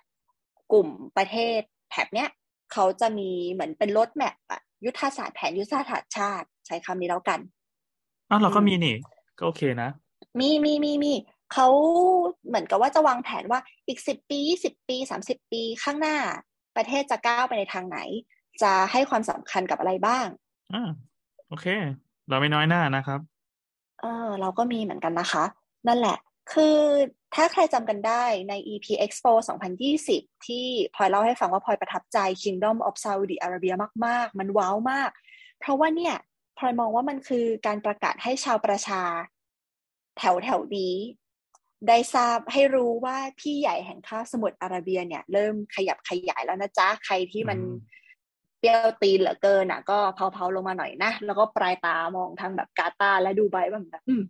มาแล้วนะเว้ยต, ตอนนั้นเขาทำอะไรนะเราจำได้แต่ว่ามีมีประเทศหนึ่งที่มีแต่ม้าอ๋อ อันนั้นคือเติร์กเมนิสถานครับขอท้าอุ่นนี้ก็ทำอะไรที่ที่ว้าวว้าวว้าวเลยคือเหมือนเขาเปิดประเทศค่ะเขาพยายามที่จะขายเรื่องการท่องเที่ยวมากขึ้นด้วยความที่ประเทศมันใหญ่อ่ะคนเราเวลาคิดถึงซาอุดิก็จะคิดถึงว่าอ๋อน้ำมันกับหัวขวดแยมหัวขวดแยมนี่เวลาอันเนี้ยมันมันมันเป็นโจ๊กเอ่อเวลาเราจะแยกว่าผู้ชายคนเนี้ยมาจากภูมิภาคไหนในคาบสมุทรอาระเบียเราจะดูกันที่เอ่อการแต่งกายค่ะคนซาอุอ่ะเขาจะใช้ผ้าโพกอ่ะเป็นผ้าแบบสีขาวลายตารางขาวแดงอ่ะซึ่งมันเหมือนแบบขวดแยมอ่ะเออนั่นแหละก็เลยเป็นโจ๊กว่าเออเขาเขาเป็นคนหัวขวดแยมนั่นแหละซึ่งซึ่งไม่ดีนะคะมุกนี้ไม่ควรเล่นแต่ก็นะครับเออใส่ดอทออกนะคะนั่นแหละนั่นแหละนั่นแหละเอ่อทีเนี้ยค่ะเหมือนกับว่าเขาก็จะเพิ่มเรื่องการเหมือนแบบท่องเที่ยวมากขึ้นเปิดรับนักท่องเที่ยวใดๆแล้วก็เริ่มที่จะ ฟื้นฟูความสัมพันธ์กับประเทศต่างๆให้มากขึ้นซึ่งไทยแลนด์ก็เป็นหนึ่งในนั้นเช่นกันหลังจากที่ห่างหายกันไปนานตอนนี้ก็กลับมาจับไม้จับมือกันแล้วหรือว่าล่าสุดที่ เอ็ม บี เอส ไปฟีสบัมกับไบเดนอะไรเงี้ยมันแหละประมาณนั้นคือเหมือนเขาพยายามที่จะขายและเปิดประเทศให้มากขึ้นทำให้ทุกอย่างมันโมเดิร์นไนซ์มากยิ่งขึ้นมีเมกะโปรเจกต์ผุดขึ้นมามากมายเช่นเขาจะทำ Jeddah Kingdom Tower ที่สิ่งนี้จะเป็นตึกที่สูงที่สุดในโลกสูงกว่าเบิร์จคาลิฟาประมาณสองร้อยเมตรและแน่นอนอันนี้วงเล็บไว้ว่าดูไบก็ยอมไม่ได้หรอกก็เตรียมไว้แล้วว่าใช่ดูไบก็เตรียมไว้แล้วหลังจากอันนี้คือความตลกหลังจากที่ซาอุประกาศว่าเฮ้ยเราจะสร้าง Jeddah Kingdom Tower ที่เป็นตึกที่สูงที่สุดในโลกขึ้นมาหนึ่งเดือนครึ่งให้หลังดูไบประกาศว่าเราจะสร้างตึกที่สูงที่สุดขึ้นมาในโลกอีกอันนึงมีเหมือนแบบชายดูไบครีกนั่นแหละคืออีดูไบครีกเนี่ยก็ติดอยู่ในอันดับของอักโปรเมกะโปรเจกต์ที่ไม่น่าเสร็จด้วยเหรอเอาเนี้ยอันอันนี้พูดพูดในฐานะคนที่อยู่ที่นี่นะคือเราก็รู้สึกว่ามันไม่น่าจะเสร็จเว้ยแบบดูไบอ่ะเป็นเป็นเด็กโดนสปอยอ่ะเออคือคือแบบเป็นความที่เหมือนแบบก็ก็ฉันจะใช้เงินฉันจะสร้างอ่ะก็ก็ประกาศประกาศไปก่อนเสร็จไม่เสร็จไม่รู้อ่ะเหมือนอย่างเบิร์จคาลิฟาอย่างเงี้ยเป็นตึกที่ไม่มีระบบซิลเวอร์อ่ะเขาใช้ภาษาไทยว่าอะไรนะบำบัดขนย้ายของเสียค่ะคือทุกๆวันน่ะมันจะต้องมีรถไปดูดซ่วมจากตึกเบิร์จคาลิฟาเพราะว่ามันไม่ได้คิดระบบนี้ไว้อะไรเงี้ยหรือตอนแรกที่เหมือนแบบชิคดูไบคิดว่าจะสร้างตึกเบิร์จคาลิฟานี่ขึ้นมาตอนแรกก็จะตั้งชื่อตึกว่าแบบเบิร์จดูไบเพราะมันอยู่ที่ดูไบแต่เงินหมดก็เลยไปขอยืมเงินเชคคาลิฟาที่อาบูดาบีเชคคาลิฟาก็เลยโอเคเซย์ได้ฉันมีเงินฉันให้ยืมได้นะแต่ว่าตั้งชื่อตึกเป็นชื่อกูเนี่ยอะไรแบบเนี้ยนึกออกปะเออดูไบมันแบบงงๆแหละซึ่งคำว่าคาลิฟาก็คือมันเป็นคำว่าเจ้านะครับถ้ายังจำได้เรื่องของอิสลามคาลิฟนะครับคาลิฟนั่นแหละค่ะทีเนี้ยอ่ะวนกลับมาที่ซาอุค่ะเขาบอกว่าเขาอยากจะพัฒนาสามด้านหลักๆหนึ่งคือ a vibrant society การพัฒนาสังคมเพิ่ม entertainment ต่างๆเกี่ยวกับเรื่องวัฒนธรรมมีสปอร์ตอีเวนต์นั่นนี่ล่าสุดก็มีเทศกาลภาพยนตร์คือจากประเทศที่แบนหนังอ่ะไม่ให้มีโรงหนังอ่ะล่าสุดจัดเทศกาลภาพยนตร์หรือว่า Blackpink ที่จะจัด World Tour มีริยาดเป็นหนึ่งใน World Tour ของ Blackpink ด้วยอะไรแบบเนี้ยเออคือเขาพยายามที่จะเหมือนแบบเอามาเราเปิดแล้วก็ Blackpink in your area ก็เลยจ้าที่ริยาดนั่นแหละซึ่งเราเซอร์ไพรส์มากเลยนะเพราะว่าเราดูเหมือนแบบลิสต์ประเทศออกมาแล้วเราแบบเฮ้ยมีริยาดซาอุดิอาระเบียด้วยเว้ยแล้วก็อีกที่หนึ่งก็คืออาบูดาบีแต่อาบูดาบีก็เขาเปิดมาตั้งนานแล้วอ่ะเนาะอะไรอย่างเงี้ยค่ะนั่นแหละก็อย่างที่เราเล่าให้ฟังไปว่าเขาเปิดโรงภาพยนตร์แห่งแรกให้สิทธิผู้หญิงในการเข้าชมกีฬา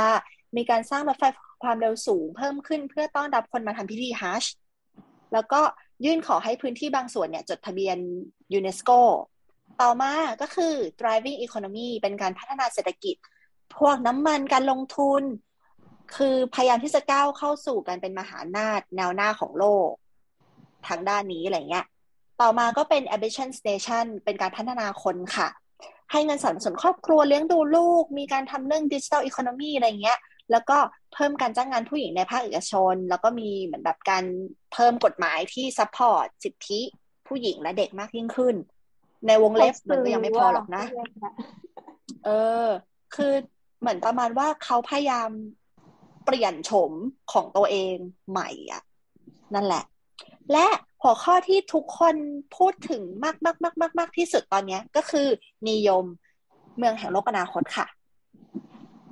เราเกิดไปตอนแรกเนาะว่าชื่ออ่ะคือนิยมชื่อเนี้ยเขาคิดมาตั้งแต่ปีสองพันยี่สิบนู่นเลยตอนแรกจะชื่อเหมือนแบบ เอ็น อี โอ via เอ็ม บี เอส หรือแบบ เอ็น เอ็ม บี เอส ด้วยซ้ำเลยอ่ะนั่นแหละโรงพยาบาลแบบเออ คือ N มาจากแบบ New เอ็ม บี เอส ก็คือชื่อเขาประมาณนี้แต่สุดท้ายแล้วอ่ะมันก็เออมีชื่อนั่นแหละก็คือมาจากคำว่า เอ็น อี โอ คือคำว่า New ค่ะในภาษากรีกเนาะแล้วก็ตัว M อ่ะมันมาจากคำว่าอนาคตของภาษาเอ่ออาหรับิกที่เราอ่านไม่ออกแล้วเช่นกันตัว M ก็คือชื่อเขานั่นแหละทีเนี้ยเป็นคำว่านิยมนะครับเออคนแถบนั้นชอบแบบชอบเอาชื่อตัวเองมาตั้งเป็นสถานที่เนาะแต่มันก็ทุกที่ถูกวะแถบเราก็มีไม่ไม่ไม่ใช่แถบเราก็มีเขื่อนตึ๊ดๆสะพานตึ๊ดๆอืมมีไม่ต่างไม่ต่างโอเคโอเคนั่นแหละเออทีเนี้ยเมืองส่วนใหญ่ในโลกอ่ะเมื่อบรรพกาลนานมาเมืองจะสร้างแถวๆแบบจุดที่มีชัยภูมิที่ดีมีน้ำมีอาหารสมบูรณ์คมนาคมสะดวกใช่ไหม mm-hmm. เออแล้วการสร้างเมืองยุคใหม่ที่เป็นยุคหลังอ่ะแซมเปิลอย่างดูไบก็ได้เนี่ยมันก็คือเป็นเมืองในยุคใหม่ที่สร้างขึ้นมาเพราะว่าเป็นเขาเรียกว่าอะไรอ่ะเหตุผลทางการเมืองหรือว่าเมืองใหม่ที่สร้างขึ้นมาเช่นเหมือนแบบ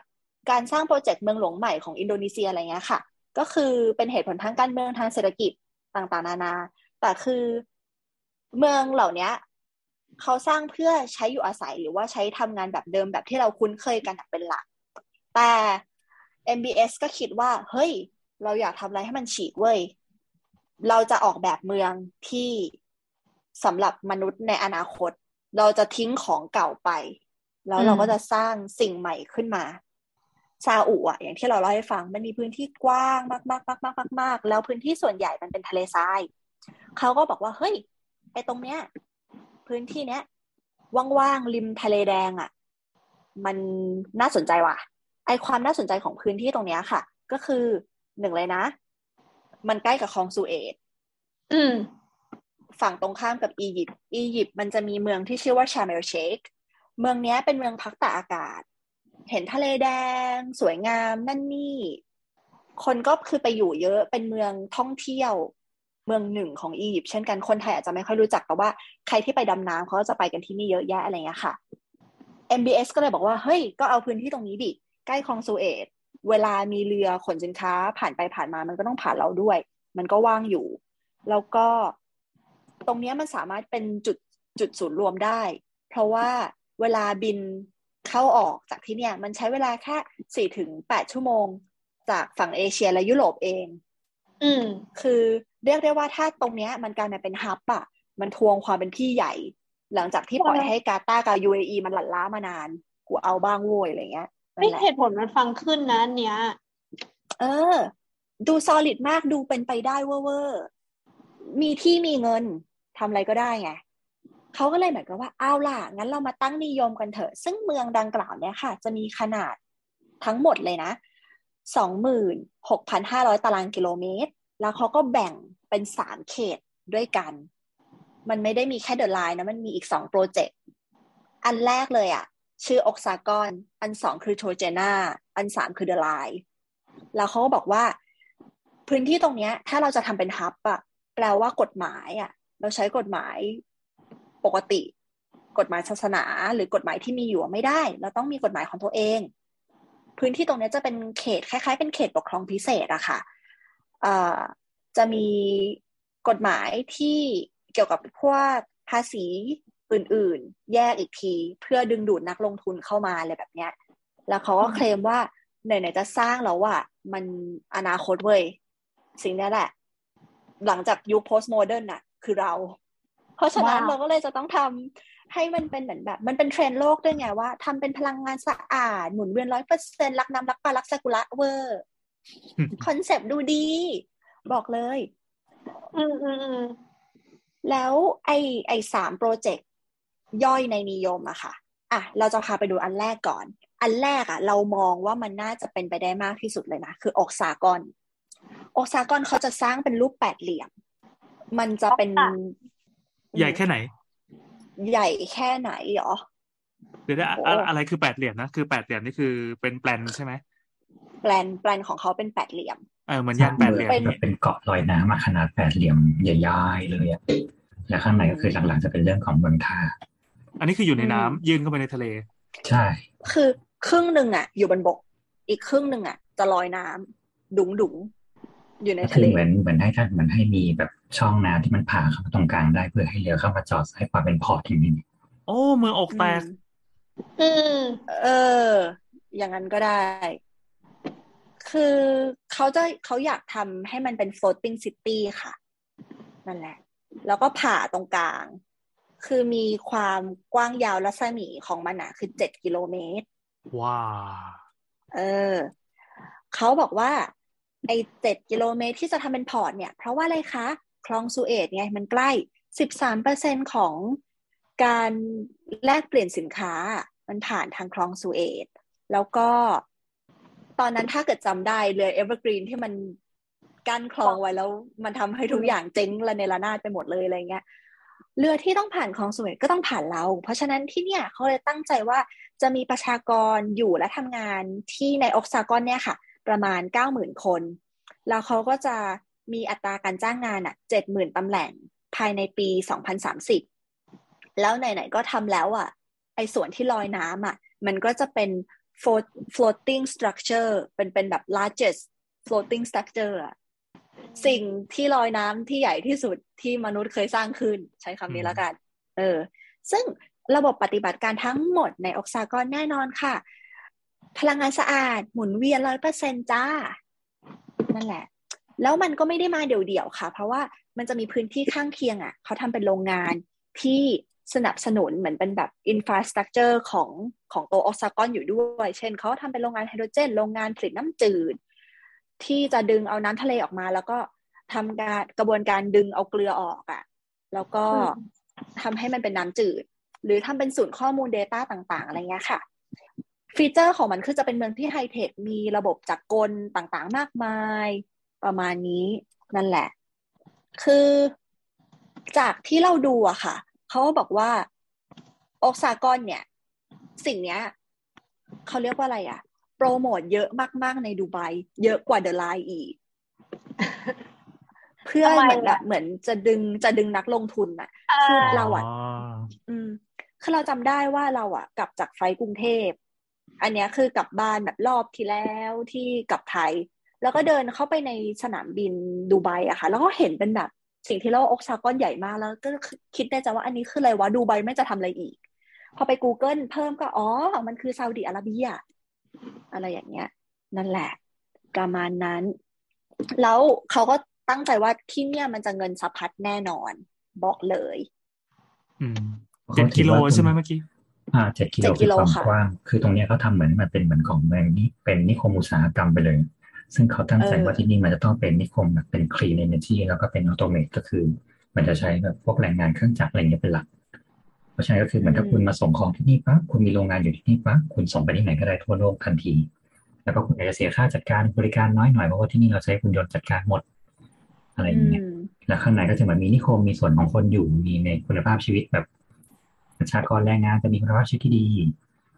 ไปทำงานแบบใกล้เคียงหรืออะไรพวกนี้ครับซึ่งเขาก็ต้องการให้ตรงนี้เหมือนเป็นพอร์ตที่เอาไว้สำหรับแต่ตามโปรเจกต์เขานะคือไว้ซัพพอร์ตเดลไลน์อีกทีหนึ่งคือเหมือนเดลไลน์เป็นเหมือนซิตี้ที่คนอยู่แต่ที่นี่คือเป็นเมืองเป็นเมืองที่อยู่ใกล้ๆกันนั่นแหละแล้วเขาก็บอกว่าเจ็ดกิโลเจ็ดกิโลนี่คือไซส์อ่าตั้งแต่สวนอ่าสนามหลวงแล้วกันสนามหลวงถึงแยกสะพานควายก็เป็นเกาะเท่านี้อืมนั่นแหละอันเนี้ยเขาก็บอกว่ามันก็จะมีเจ็ดเขาเรียกว่าอะไรเป็นโครงการหรือว่าเป็นอินดัสทรี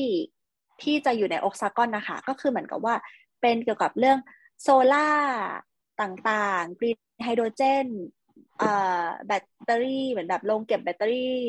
สโตเรจอะไรอย่างเงี้ยแล้วก็เป็นเกี่ยวกับการประกอบรถยนต์ต่างๆนานาแล้วก็มีโมเดิร์นคอนสตรัคชั่นก็ ทรีดี printing มีเหมือนกับว่า sustainable steel ก็คือแบบการใช้เหล็กหรืออะไรเงี้ย zero emulsion heavy เอ่อ machinery ต่างๆนานานั่นแหละแล้วก็เรื่องของน้ำที่พลอยเล่าให้ฟังตะกี้ว่าเอ่อการผลิตน้ำจืดการเอ่อเหมือนกับว่าบำบัดน้ำต่างๆนานาแล้วก็มีเรื่องอาหารด้วยค่ะเป็นเอ่อ food production มีทำเป็น greenhouse มี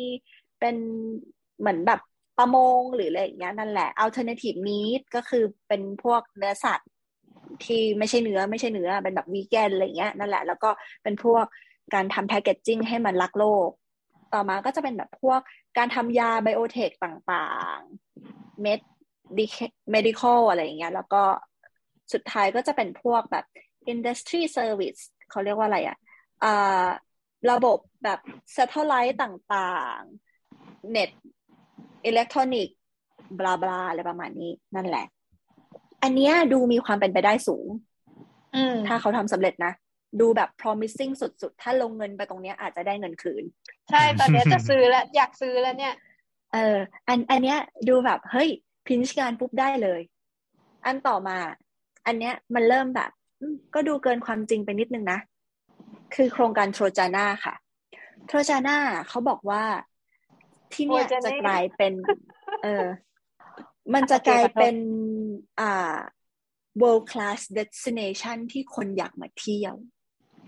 เพราะว่ามันคือการผสมผสานกันระหว่างธรรมชาติและแลนด์สเคปอันงดงามเป็นแบบเขาบอกว่า offering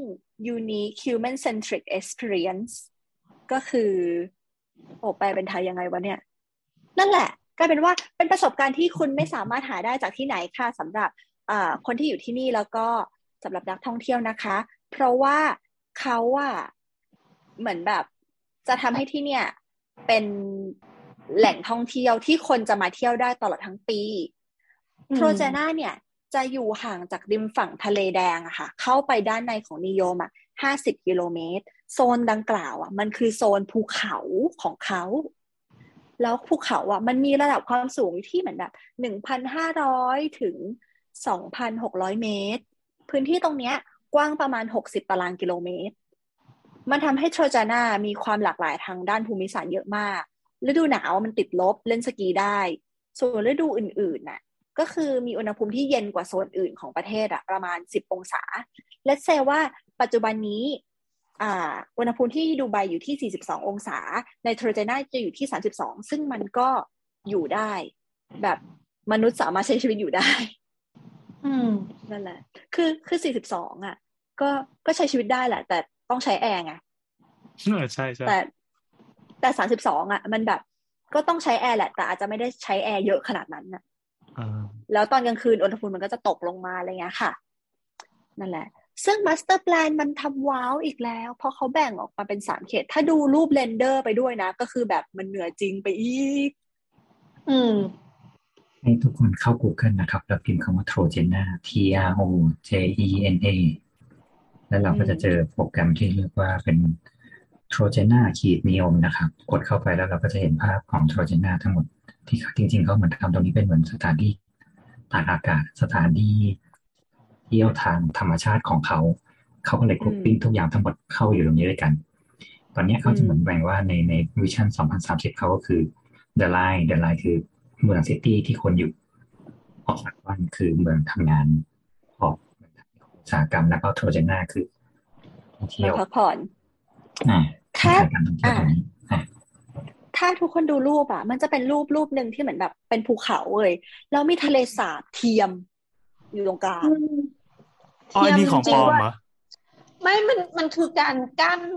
กั้นช่องว่างระหว่างเขาอะค่ะทำเขื่อนนั่นแหละใช่มันเป็นการทำเขื่อนอืมนั่นแหละสิ่งนี้จะเป็นทะเลสาบประดิษฐ์ขนาดใหญ่มีโรงแรมและรีสอร์ทขึ้นแทรกๆอยู่ตามไหล่เขาไฮไลท์คือก็มีหิมะเทียมให้ด้วยมันจะสเตนตรงไหนวะมันมีทีละเทียมเนี่ยสำหรับเราเขาคือการเปลี่ยนแปลง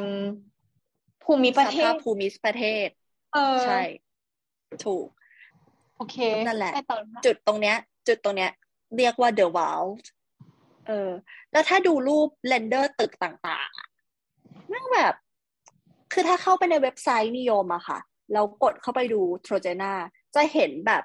ตึกอนาคตเว่อร์อะคือโอ้ my god สิ่งนี้แบบกูอยู่ใน Star Wars หรอหรือยังไงอืมนั่นแหละคือคือมันเป็นการเปลี่ยนแปลงภูมิทัศน์แบบพลิกเลยอ่ะแล้วคุณไปเอาน้ำปริมาณมหาศาลแบบนี้มาจากไหนวะมันจะซัสเทนได้ยังไงอ่ะนี่นี่คือคำถามที่คิดตลอดเวลาว่าแบบ จริงเหรอวะมันจะทำได้เหรออะไรเงี้ยซึ่งเขาก็บอกว่ามันจะมีโซนที่เป็น residential ค่ะคือเป็นโซนคนอยู่อ่ะก็คือจะสร้างเป็นบ้านประมาณสี่ร้อยห้าสิบหลังบวกบวกขึ้นไปจะมีโรงแรม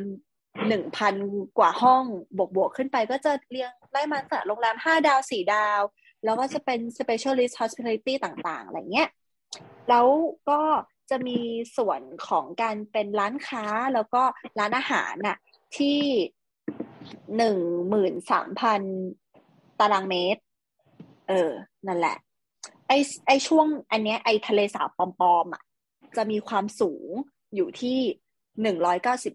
แปดเมตรมีความกว้างทั้งหมดอ่ะอยู่ที่สองร้อยห้าสิบสามเมตรแล้วก็ความยาวของไอ้โซนเนี้ยทั้งหมดที่เป็นทะเลสาบปอมๆบวกกับร้านค้าและที่พักอ่ะอยู่ที่แปดร้อยหกสิบสี่เมตรค่ะเขาบอกว่า total area ทั้งหมดอ่ะคือ สองแสน ตารางเมตรอืมอืมนั่นแหละคือเขาบอกว่ามันคือแบบเป็นอ่ะ design and engineering masterpiece เนอร์นั่นแหละแบบมันใหญ่มากจนเราตกใจอ่ะจนเรากลัวแม้ขนาดที่จะคุกคีอยู่ในวงการเนี้ยก็ยังรู้สึกว่ามันแบบเป็นไปไม่ได้นี่คือสิ่งที่เรียกว่าชาวอาหรับมีชาวอาหรับผู้ชอบตบท้าทายพระนำหน้าแห่งพระเจ้าตอนสร้างหอคอยบาเบลไว้สุดถึงเสาถึงขอบโลกมันเออแล้วมันก็โดนฟ้าผ่าเออเนี่ยครูก็เลยสร้างเขื่อนเก็บน้ำที่ใหญ่ที่สุดในโลกนี้มีพญานาคแน่ๆเออคือตรงเนี้ยไอ้ที่เขื่อนเก็บน้ำมาชื่อเดอะเลคค่ะไอ้มันจะมีส่วนเหมือนกับว่าเขาเรียกว่าเป็นลาวาอาร์คิเทคเจอร์ชื่อเดอะวาลที่จะเป็นโซนเหมือนแบบร้านค้าต่างๆนานาอะไรเงี้ยแล้วคือแบบเรนเดอร์แบบมึงสร้างยังไงหรออ่ะในใจแล้วก็จะมีส่วนที่เป็นสกีวิลเลจนั่นมันมันมันเหมือนในหนังไซไฟสักสักเรื่องนึงที่แบบเราเข้าไปแล้วภาพเสียงโดบี้แบบทำให้มึงแบบงัวเมาไปคิดว่านี่คือสิ่งเรื่องจริงอะไรดูไงนี่คือเบลดลันเนอร์เฮ้ยแต่น้ำกลัวนะพวกที่แบบเป็นเมกะโปรเจกต์ที่มันแบบขนาดเนี้ยมันมันดูน่ากลัวออกมันดูแบบไม่ได้เกี่ยวกับพระเจ้าเลยเรารู้สึกว่าเราไม่อยากเรารับผิดชอบกับสิ่งที่เปลี่ยนแปลงขนาดแบบภูมิประเทศย้ายภูเขาพวกนี้เรารับรับผิดชอบมันไม่ได้ไงถ้าสมมุติว่ามันสร้างสร้างผลกระทบขึ้นมาไม่เว้ยน้ำคิดจากฐานของน้ำตอนนี้ไงซึ่งมันแบบเอออยู่ร้านยาที่สิงห์บุรีเออน้ำต้องลองเป็นเจ้าชายอาหรับดูก่อนเออที่มีเงินไม่อั้นอ่ะโอเคจินตนาการกว้างไกลเงินและอำนาจได้มั้ยแล้วตอนนี้ก็สมมุติว่าเงินไม่พอก็บอกนักลงทุนหน่อยทำคลิปขึ้นมาสวยๆเออเฮ้ยแล้วเราเราอ่ะอันนี้ที่พูดจากใจเลยนะทุกอย่างอ่ะมันว้าวมากเพราะว่าตอนเนี้ยเขาอยากดึงเงินของคนให้มาลงในโปรเจกต์นี้เว้ยทุกอย่างแม่งเลยดูแบบอู้ล้ำสัตว์อ่ะตีฟูเออได้ไม่ได้ไม่รู้แต่เรนเดอร์กูเจ๋งไว้ก่อนแล้วเราก็มาจนถึงสุดท้ายที่เหมือนเป็นเพชรยอดมงกุฎแห่งความดิสโทเปียในโครงการนี้ดิสโทเปียเลยเหรอก็คือ The Line ค่ะอ่า The Line ครับอันนี้ไม่ใช่คอนโดอะไรนะเออเราเราต้องค้นยังไงถึงจะเจอครับพิมพ์เลย The Line นิยม N E O M อ่าโอเคเชิญคุยกันด้วยกันนะครับคุณผู้ฟังอ่ะเราอยากให้กดพอสสๆไว้ก่อนแล้วกดเข้าไปดูคลิปวิดีโอที่แนะนำโปรเจกต์ The Line อ่าอืมอ่ะกดพอสเลยกดพอสพอสแล้วเดี๋ยวเจอกันอ่ากดพอสกดพอสแล้วเดี๋ยวเจอกันอ่ะชะแวบกลับมาเจอกันแล้ว เป็นไงเป็นไงตื่นเต้นมั้ย ตื่นเต้นเลยที่กูดูก่อน มันเป็นเมืองแห่งอนาคตเว้ยทุกคนมันแบบมันคือ the future of urban living แต่ที่เวอร์มากก็คือในคลิป presentation อ่ะมันมีเด็กที่เหาะได้เว้ยคือเขาทำให้คนมันบินได้อย่างนี้เลยเหรอไม่ไม่จริงสิ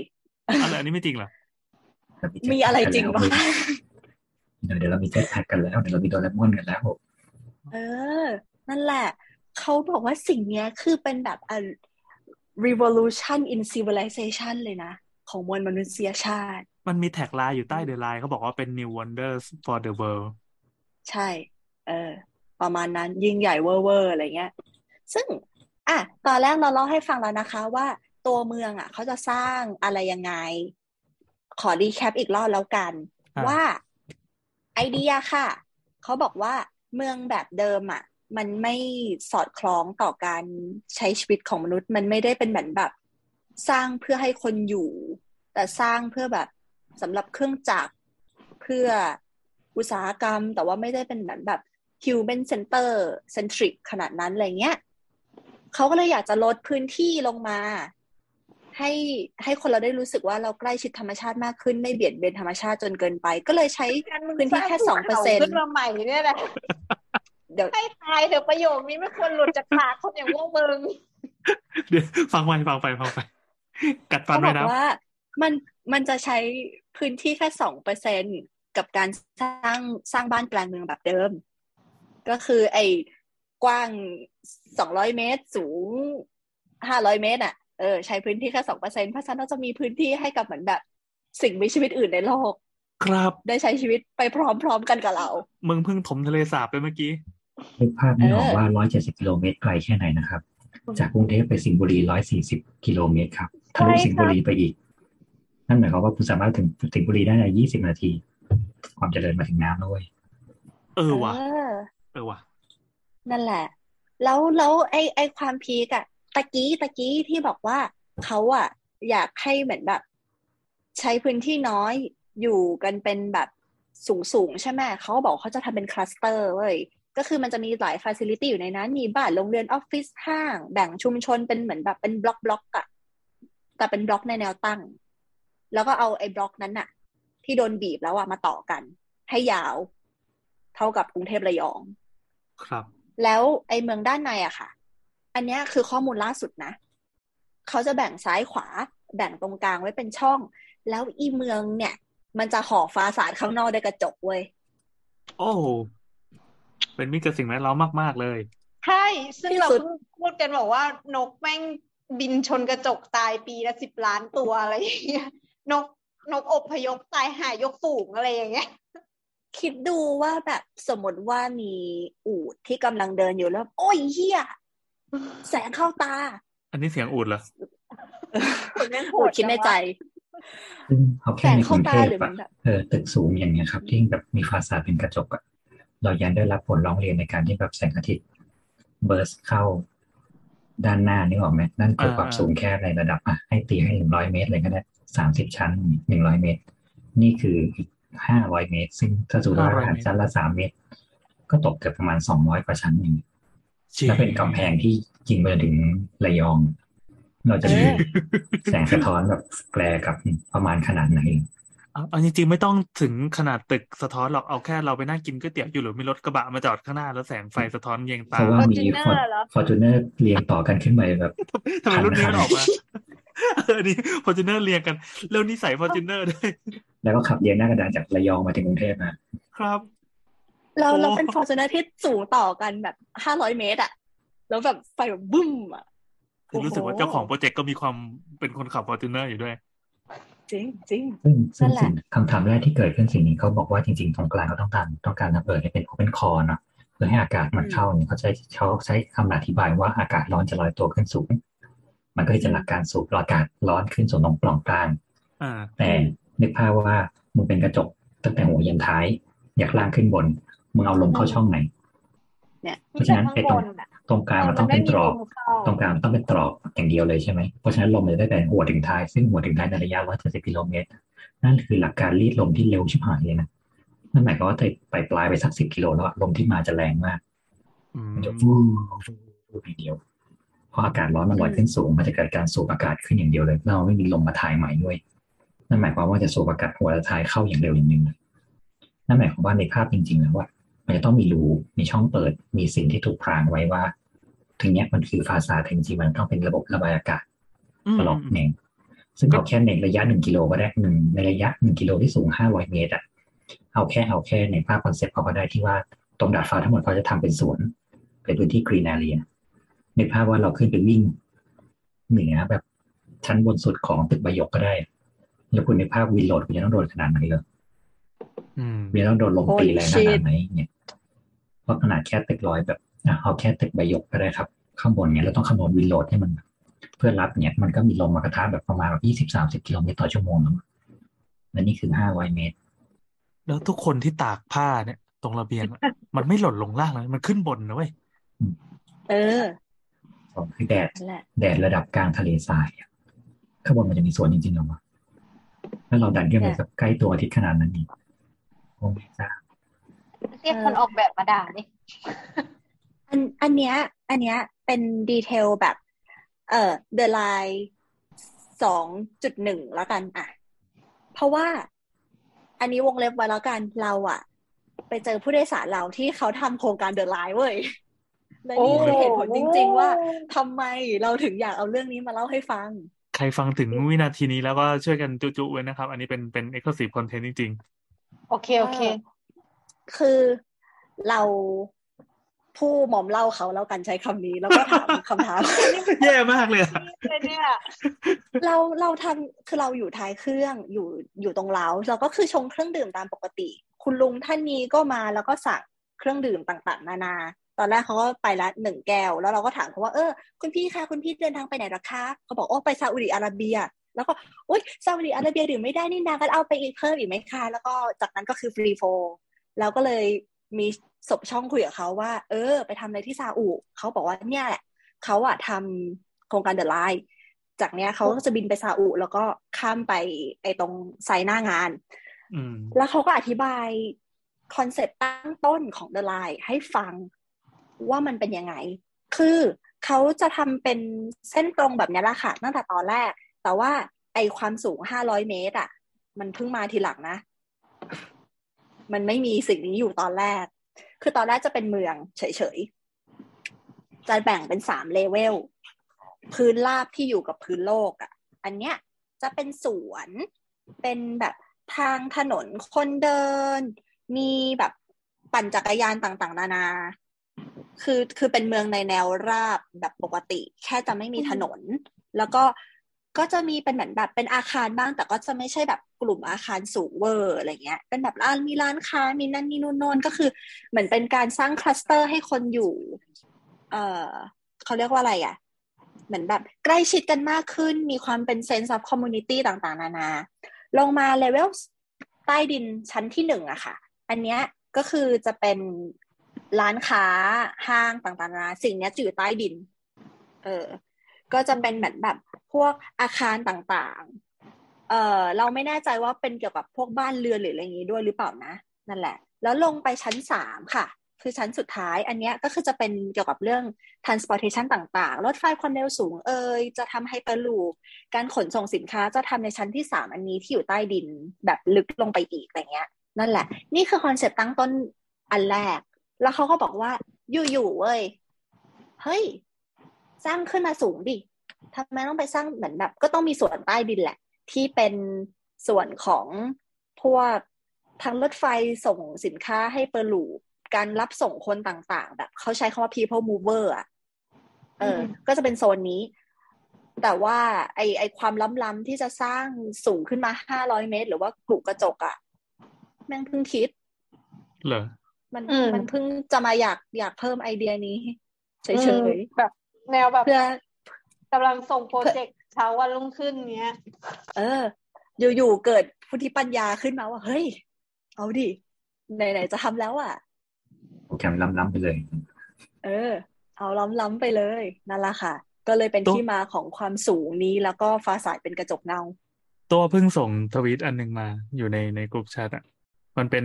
ไอตัวนี้แหละโครงการ The Line นี่แหละแล้วเขาบอกว่ามันจะเจ๋งมากถ้าเกิดว่าคุณใส่แท็กเสียงหัวเราะแบบซิทคอมลงไปด้วยระหว่างนั้น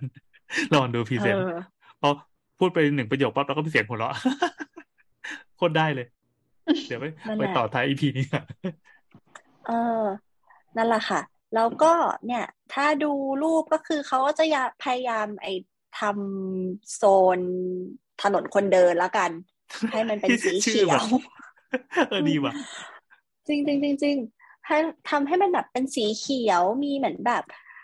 น้ำตกน้ำตกต่างๆหน้าๆตรงกลางแบบเขียวขจีนั่นนี่อะไรเงี้ยแล้วแน่นอนวันสเกนใช้พื้นที่น้อยไม่บุกรุกธรรมชาติครับช่วยอนุรักษ์พื้นที่ธรรมชาติได้ถึง เก้าสิบห้าเปอร์เซ็นต์ เลยนะจ๊ะธรรมชาติแปลว่าถามหน่อยว่าธรรมชาติแถวนั้นมันมีอะไรให้อนุรักษ์บ้างนอกจากทะเลทราย I don't know เขาว่าอย่างนี้เมื่อกี้ที่อ่านดีเทลไปเขาบอกเขาบอกว่าระบบน้ำทั้งหมดที่ใช้ในเดือนนั้นก็คือจะใช้แบบสูบน้ำทะเลจากตรงนั้นมาทั้งหมดแต่เราจะไม่ทำลายสิ่งแวดล้อมในการที่เราจะสกัดเกลือแล้วเราจะเกลือเทกลับคืนทะเลให้มันหนึ่งบอกว่าทะเลมันต้องเข้มข้นชิบหายไปพวงเลยใช่ไหมอืมนั่นแหละอ่ะแล้วอ่ะต่อต่อต่อสิ่งที่เขาพิจารณามานะคะเขาบอกว่าเมืองเนี่ยมันวางแนวยาวทำให้อินฟราสตรัคเจอร์สามารถสร้างและจัดการได้ง่ายขึ้นแล้วก็จะเป็นเมืองที่ไม่ใช้รถด้วยนั่นแหละประมาณนั้นโอ้ทุกอย่างช่างดูดีเหลือเกินคือคือตอนแรกอะรูปที่ออกมาก็คือถ้าเกิดคุณดูในในโพสต์ของ The Metropolis นะคะเลื่อนลงมาเรื่อยๆอะจะเจอภาพที่ว่า how will the line operate แล้วเขาจะแยกเป็นว่าเป็น pedestrian layer คือเป็นโซนที่คนอยู่ service layer ต่างๆแล้วก็จะเป็น spy layer ก็คือเป็นพวกแบบUltra High Speed Transit ต่างๆนานาที่พลอยเพิ่งเล่าให้ฟังคือตอนแรกอะที่คุณคนนี้เขาอธิบายอะเมืองมันจะออกมาเป็นแบบนี้เว้ยเบสิกธรรมดาแค่ทำเมืองให้เป็นแนวยาวเฉยๆอืมไอความนั่นคือหมายความว่าคุณคนนี้ก็ประมาณว่าแบบอ้าวไอ้เหี้ยที่นี่คือที่ไหนวะเหมือนกันกับเราใช่มั้ยใช่ใช่นั่นแหละแล้วทำโปรเจกต์นี้ให้มีจริงด้วยอะรู้สึกสงสารเขาอะคืออย่างนี้เขาก็เล่าให้เราฟังว่าไอไอความล้ำๆดังกล่าวอ่ะที่เห็นในเรนเดอร์อ่ะเขาเองก็ไม่มั่นใจเหมือนกันว่ามันจะออกมาเป็นแบบนั้นจริงๆไหมเนื่องจากไอโปรเจกต์เนี้ยมันเป็นเมกะโปรเจกต์ที่ใหญ่มากคนที่เข้ามาทำงานนะคะเขาเองอ่ะพูดแบบเหมือนก็ก็ก็เหมือนติดตลกอ่ะว่าเหมือนแบบ I was like I carry two bucket อ่ะก็คือเหมือนเขาถือกระป๋องอยู่สองอันกระป๋องแรกอะใส่เงินที่ได้จากการทำงานในโปรเจกต์นี้อีกกระป๋องนึงคือ take all the shit from this project ถ้ากระป๋องเงินเต็มกูก็ไปแล้วก็ leave the shit ให้กับคนข้างหลังที่จะเข้ามาอืมเก็ทป่ะคือ turnover ในงานอะมันค่อนข้างสูงมากนั่นแหละคือคนที่มาหลักๆที่ทำงานน่ะมันก็ไม่ได้คิดหรอกว่าสิ่งนี้มันจะสำเร็จอ่ะกูแค่มาเอาเงินแล้วก็จากไปอ่ะโอ้โหเจ๋งว่ะองค์กรแบบนี้นั่นแหละนั่นแหละแล้วล่าสุดอะค่ะเอ่อวันที่หนึ่งถึงวันที่สิบสี่เดือนนี้ที่ผ่านมาเขามี exhibition จัดที่เจดดาที่จะมาอธิบายคือเหมือนเราอะตามใน Twitter ของ The Line เหมือนแบบของ เอ็น อี โอ เอ็ม Project อะแล้วเขาบอกว่าเออเนี่ยจะจัด Exhibition ที่ Jeddah จะเป็นการอธิบายว่าจริงๆแล้วอะโปรเจกต์นี้หรือ The Line อะมันมีความคืบหน้าอะไรยังไงบ้างสิ่งนี้มันคือแบบ what is it actually อะไรเงี้ยซึ่งทุกวันเนี้ยจนถึงวันนี้นะก็คือวันที่สิบแปดอะหลังจบงานมาเรายังไม่เห็นอะไรเพิ่มเติมมากกว่าเรนเดอร์ล้ำๆเหนือว้าวแบบสุดจินตนาการเลยก็คือข้อมูลอื่นๆน่ะมันยังไม่ออกมาแล้วอย่างที่พี่โอพูดก่อนหน้านี้อะค่ะเรื่องการดึงน้ำมาใช้อ่ะคือสิ่งเนี้ยเขาเขาอ้างว่ามันอนุรักษ์ธรรมชาติใช่ปะแต่ว่าจริงๆแล้วมันคือความแบบโกกรีนที่เกินจริงเช่นเรื่องความมั่นคงทางอาหารน่ะกับคำโปรยที่ว่าที่เนี่ยมันจะเป็นแบบ the world most food self sufficient city อ่ะว่าเราจะเพาะปลูกเราจะเหมือนแบบไม่ทำลายธรรมชาติไม่มีพื้นที่เพาะปลูกที่เป็นอันตรายบลาบลาอะไรเงี้ยความจริงคืออันนี้ Google ได้ค่ะการเพาะปลูกในซาอุดิอาระเบียเขาทำพื้นที่เป็นวงกลมอืมอืมอืมเราเราอันนี้เรามีเครื่องอยู่ตรงกลางใช่ไหมแล้วก็หมุนหมุนไปเรื่อยๆอืมนั่นแหละซึ่งอันนั้นก็คือเป็นน้ำเป็นการเหมือนแบบเขาเรียกว่าอะไรอ่ะเอ่อให้สารอาหารแก่พืชใดๆซึ่งน้ำอะค่ะส่วนหนึ่งก็คือเป็นน้ำที่ผลิตจากน้ำทะเลสองคือดึงน้ำใต้พื้นดินมาใช้วันใดที่น้ำหมดอ่ะเขาก็จะปิดโครงการไอ้พื้นที่เพาะปลูกนี้ทิ้งแล้วก็ย้ายที่ใหม่มันซัสเทนตรงไหนวะในแง่ที่ว่าน้ำใต้ดินอ่ะหายไปหมดแล้วพื้นที่มันจะยิ่งแห้งกว่าเดิมสิ่งมีชีวิตที่เคยมีอยู่ในทะเลทรายแถบนั้นน่ะก็คือมองเทงตายไปหมดแล้วอ่ะอืมแล้วประกอบกับจริงๆแล้วอะค่ะซาอุดิอาระเบียนำเข้าอาหารจากประเทศอื่นถึง แปดสิบเปอร์เซ็นต์ เลยนะใช่ๆๆเขาไม่สามารถทำการเพาะปลูกได้เยอะขนาดนั้นแล้วเราก็ไม่เชื่อว่าเขาสามารถที่จะ รองรับจำนวนประชากรทั้งหมดที่จะมาในนิยมได้ด้วยการแบบพึ่งพาการเพาะปลูกในประเทศตัวเองเขาเขาบอกไว้ว่าการเพาะปลูกหรือ agriculture ทั้งหมดนี้จะเกิดขึ้นข้างข้างข้างข้างเดอะไลน์นี่ออกไหมซึ่งเป็นพื้นที่ที่โดนแสงแกลจากกระจกส่องไปเรียบร้อยแล้วเนี่ยเออจะได้ดังสิ้นเชิงแม้จะปลูกในพื้นที่ของเดอะไลน์พื้นที่สองร้อย สองร้อยเมตรและวิ่งยาวหนึ่งร้อยเจ็ดสิบกิโลก็ทำพื้นที่เพาะปลูกได้ไม่เยอะขนาดที่จะเลี้ยงคนนั้นทั้งหมดได้หรอกนึกถึง อี พี ไอ้นี่ไก่ย่างพลังงานแสงอาทิตย์อ่ะไอ้กระจกมันน่าจะสะท้อนไปรวมกันแล้วก็เกิดเป็นพลังงานใหม่หรือว่าอันนี้มันก็เหมือนมันก็เป็นที่เป็นที่เป็นแหล่งกำเนิดพลังงานของตามทะเลทรายปัจจุบันที่เราจะชอบดูในหนังที่มันจะเป็นทาวเวอร์สูงๆขึ้นมาใช่ไหมแล้วเขาก็จะตั้งกระจกล้อมรอบเป็นวงกลมอ่ะแล้วส่องความร้อนไปที่เดียวที่ทาวเวอร์ตรงกลางว้าวร้อนตรงนั้นไปดันเทอร์ไบน์เพื่อปั่นกระแสไฟฟ้าเกี่ยวกับอะไรนะนั่นแค่หนึ่งหนึ่งหนึ่งหนึ่งแพลนก็สามารถสร้างกระแสไฟฟ้าได้แบบใช้ได้หนึ่งซิตี้แล้วอะและนี่กระจกกระจกแบบห้าร้อยเมตรสูงขนาดนั้นแล้วส่องกลับเข้ามามันจะได้ความร้อนที่แรงขนาดนั้นอูดไม่ไม่เปิดเบบี้เบิร์นไปเลยแบบนี้ผมว่าที่มันมันยั่งยืนเพราะว่านกที่บินมาชนอะแล้วมันก็ลงไปแล้วมันก็สุกเลยไงอ๋อนี่แหล่งอาหารใช่ไหมใช่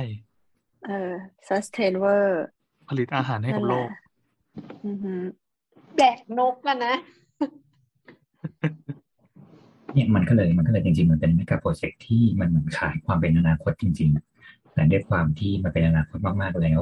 มันเหมือนโครงการอะไรโครงการในกรุงเทพที่มันเป็นภาพเรนเดอร์แล้วก็แบบพร้อมด้วยวงเงินเราก็เลยยังนึกไม่ออกว่าจริงๆแล้วมันจะอยู่ได้แบบยั่งยืนขนาดนั้นจริงๆแค่ไหนพอแค่เราคิดบล็อกในลักษณะของเขาแค่แบบสิบกิโลเมตรก็ได้ในการที่เราอยู่ความสูงขนาดนั้นแล้วก็เราต้องรันน้ำรันไฟเท่าไหร่เราต้องรันแบบเชื้อเพลิงเท่าไหร่วะเราต้องรันกระแสไฟฟ้าเท่าไหร่วะซึ่งระบบตรงนี้มันเป็นระบบปิดอ่ะถ้าสมมติว่าวันหนึ่งไฟดับปุ๊บขึ้นมาแล้วก็เปิดหน้าต่างก็ไม่ได้ไม่มีลมธรรมชาติเพราะมันเป็นลมเทคไซด์ข้างเดียวอย่างนี้ก็แย่กริดพาวเวอร์ในการส่งคือห้าร้อยเมตรแต่มันต้องมีลิฟต์กี่ตัวในการที่จะเทคนขึ้นลงเพื่อจะส่งไปแบบระบบไฮเปอร์ลูปข้างล่างได้นี่มันจะเกิดคอขวดต้องบริเวณแบบคอลิฟต์หรือเปล่าอย่างแบบที่บอกว่าภายในห้านาทีเราจะแบบถึงกันหมดภายในคนไม่กี่คนหมื่นคนอะไรเงี้ยเราจะทำได้ขนาดนั้นจริงๆไหมอืมเราแค่ขนส่งเราแค่แบบช่วงถ้าวันทำงานก็ได้ตึกสูงๆมากๆถ้าคนทำงานออฟฟิศน่าจะพอได้ออกครับถึงขนาดมีลิฟต์แปดตัวสิบตัวช่วงหลังเลิกงานตอนเที่ยงขึ้นไปตอกบัตรก็ยังแทบจะขี่คอที่ผ่านแล้วนี่แค่ขนส่งในระดับแค่หนึ่งร้อยเมตรเองนะตอนนี้เขาหาทุนอยู่อืมเขาหาทุนเขาระดมทุนกระบวนการทุนไม่จบเลยนะคือที่ที่เราไปอ่านมาว่าทำไมเขาถึงเขาถึงมีสิทธิ์ที่โครงการนี้มันจะไม่ได้เกิดอ่ะเป็นเพราะว่าการรวมทุนก็ยังติดขัดอยู่เหมือนว่ายังรวมทุนได้ไม่เท่ากับเป้าที่วางแต่ว่าเหมือนแพลนนะมันช้าลงเพราะว่าโควิดด้วยอืมนั่นแหละฮะแล้วก็เดี๋ยวขอแป๊บนึงนี่ก็เลยคิดว่านี่มันเป็นเหมือนแบบเอ็กซ์โปนึงของซาอุของเขาเองโดยตรงอะว่ากูกูแค่แสดงวิสัยทัศน์เฉยๆแต่เป็นจริงไม่เป็นจริงไม่รู้เหมือนกันแต่กูตั้งใจว่าในวิชั่นสองพันสามสิบเนี่ยกูก็มีเป้าอย่างหนึ่งว่าโอเคประชากรในประเทศจะต้องมีอะไรเพิ่มขึ้นมากเพิ่มขึ้นมากหรือแบบแนวโน้มประเทศกูต้องการเปิดเพื่อแบบเปิดเพื่อรับคนจริงๆแล้วอย่างนี้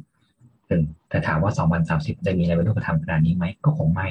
แต่มันจะมีพวกโปรเจกต์เล็กๆอย่างนั้นเมื่อกี้อย่างออกซาก้อนหรืออย่างอะไรเงี้ยมันจะเกิดขึ้นจริงอย่างการทำแหล่งท่องเที่ยวการแบบพัฒนากฎหมายหรืออาจจะการสร้างแบบเมืองยกเว้นเหมือนดูไบขึ้นมาเพื่อแบบโอเคทีนี้เป็นแบบนอนรอเป็น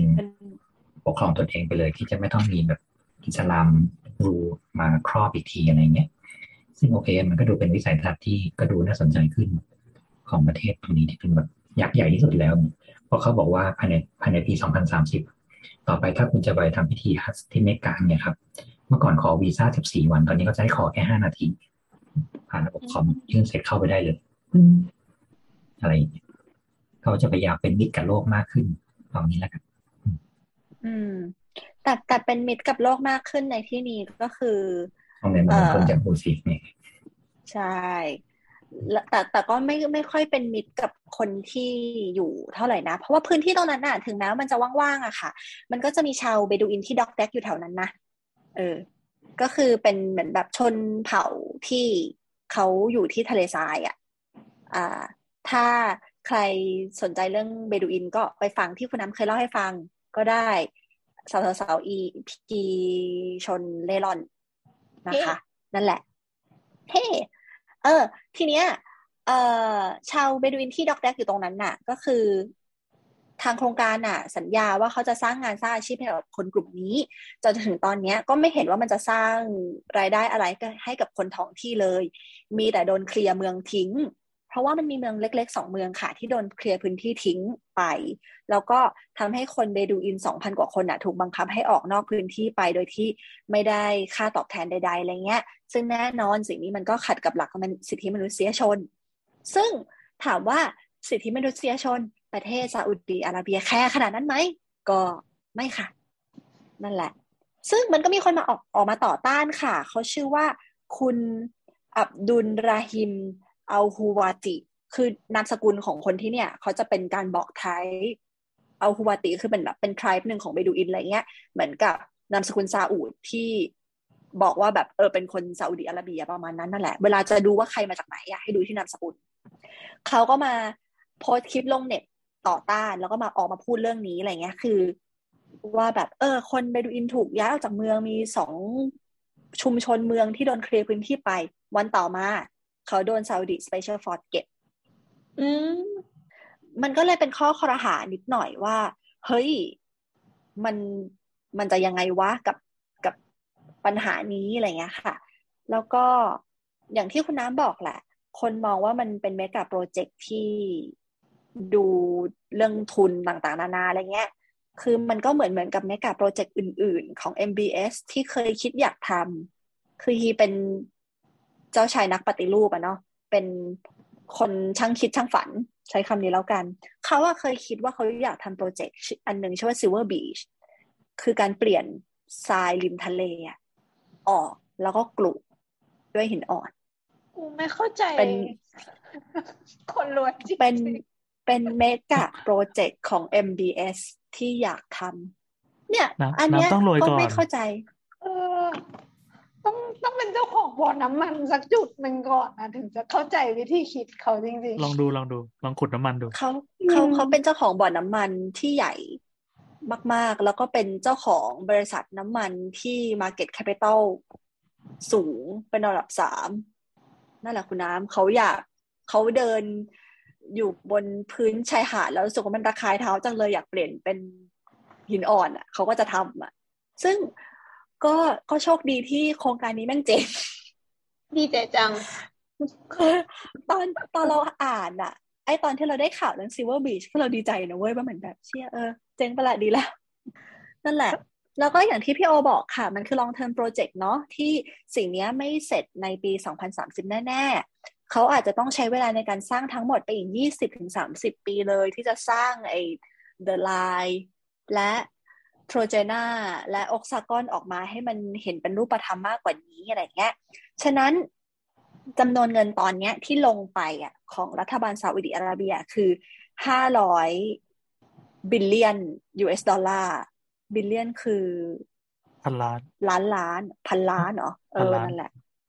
ห้าแสนล้านห้าล้านสิห้าล้านละอ๋อมีดับเบิลล้านด้วยเหรอ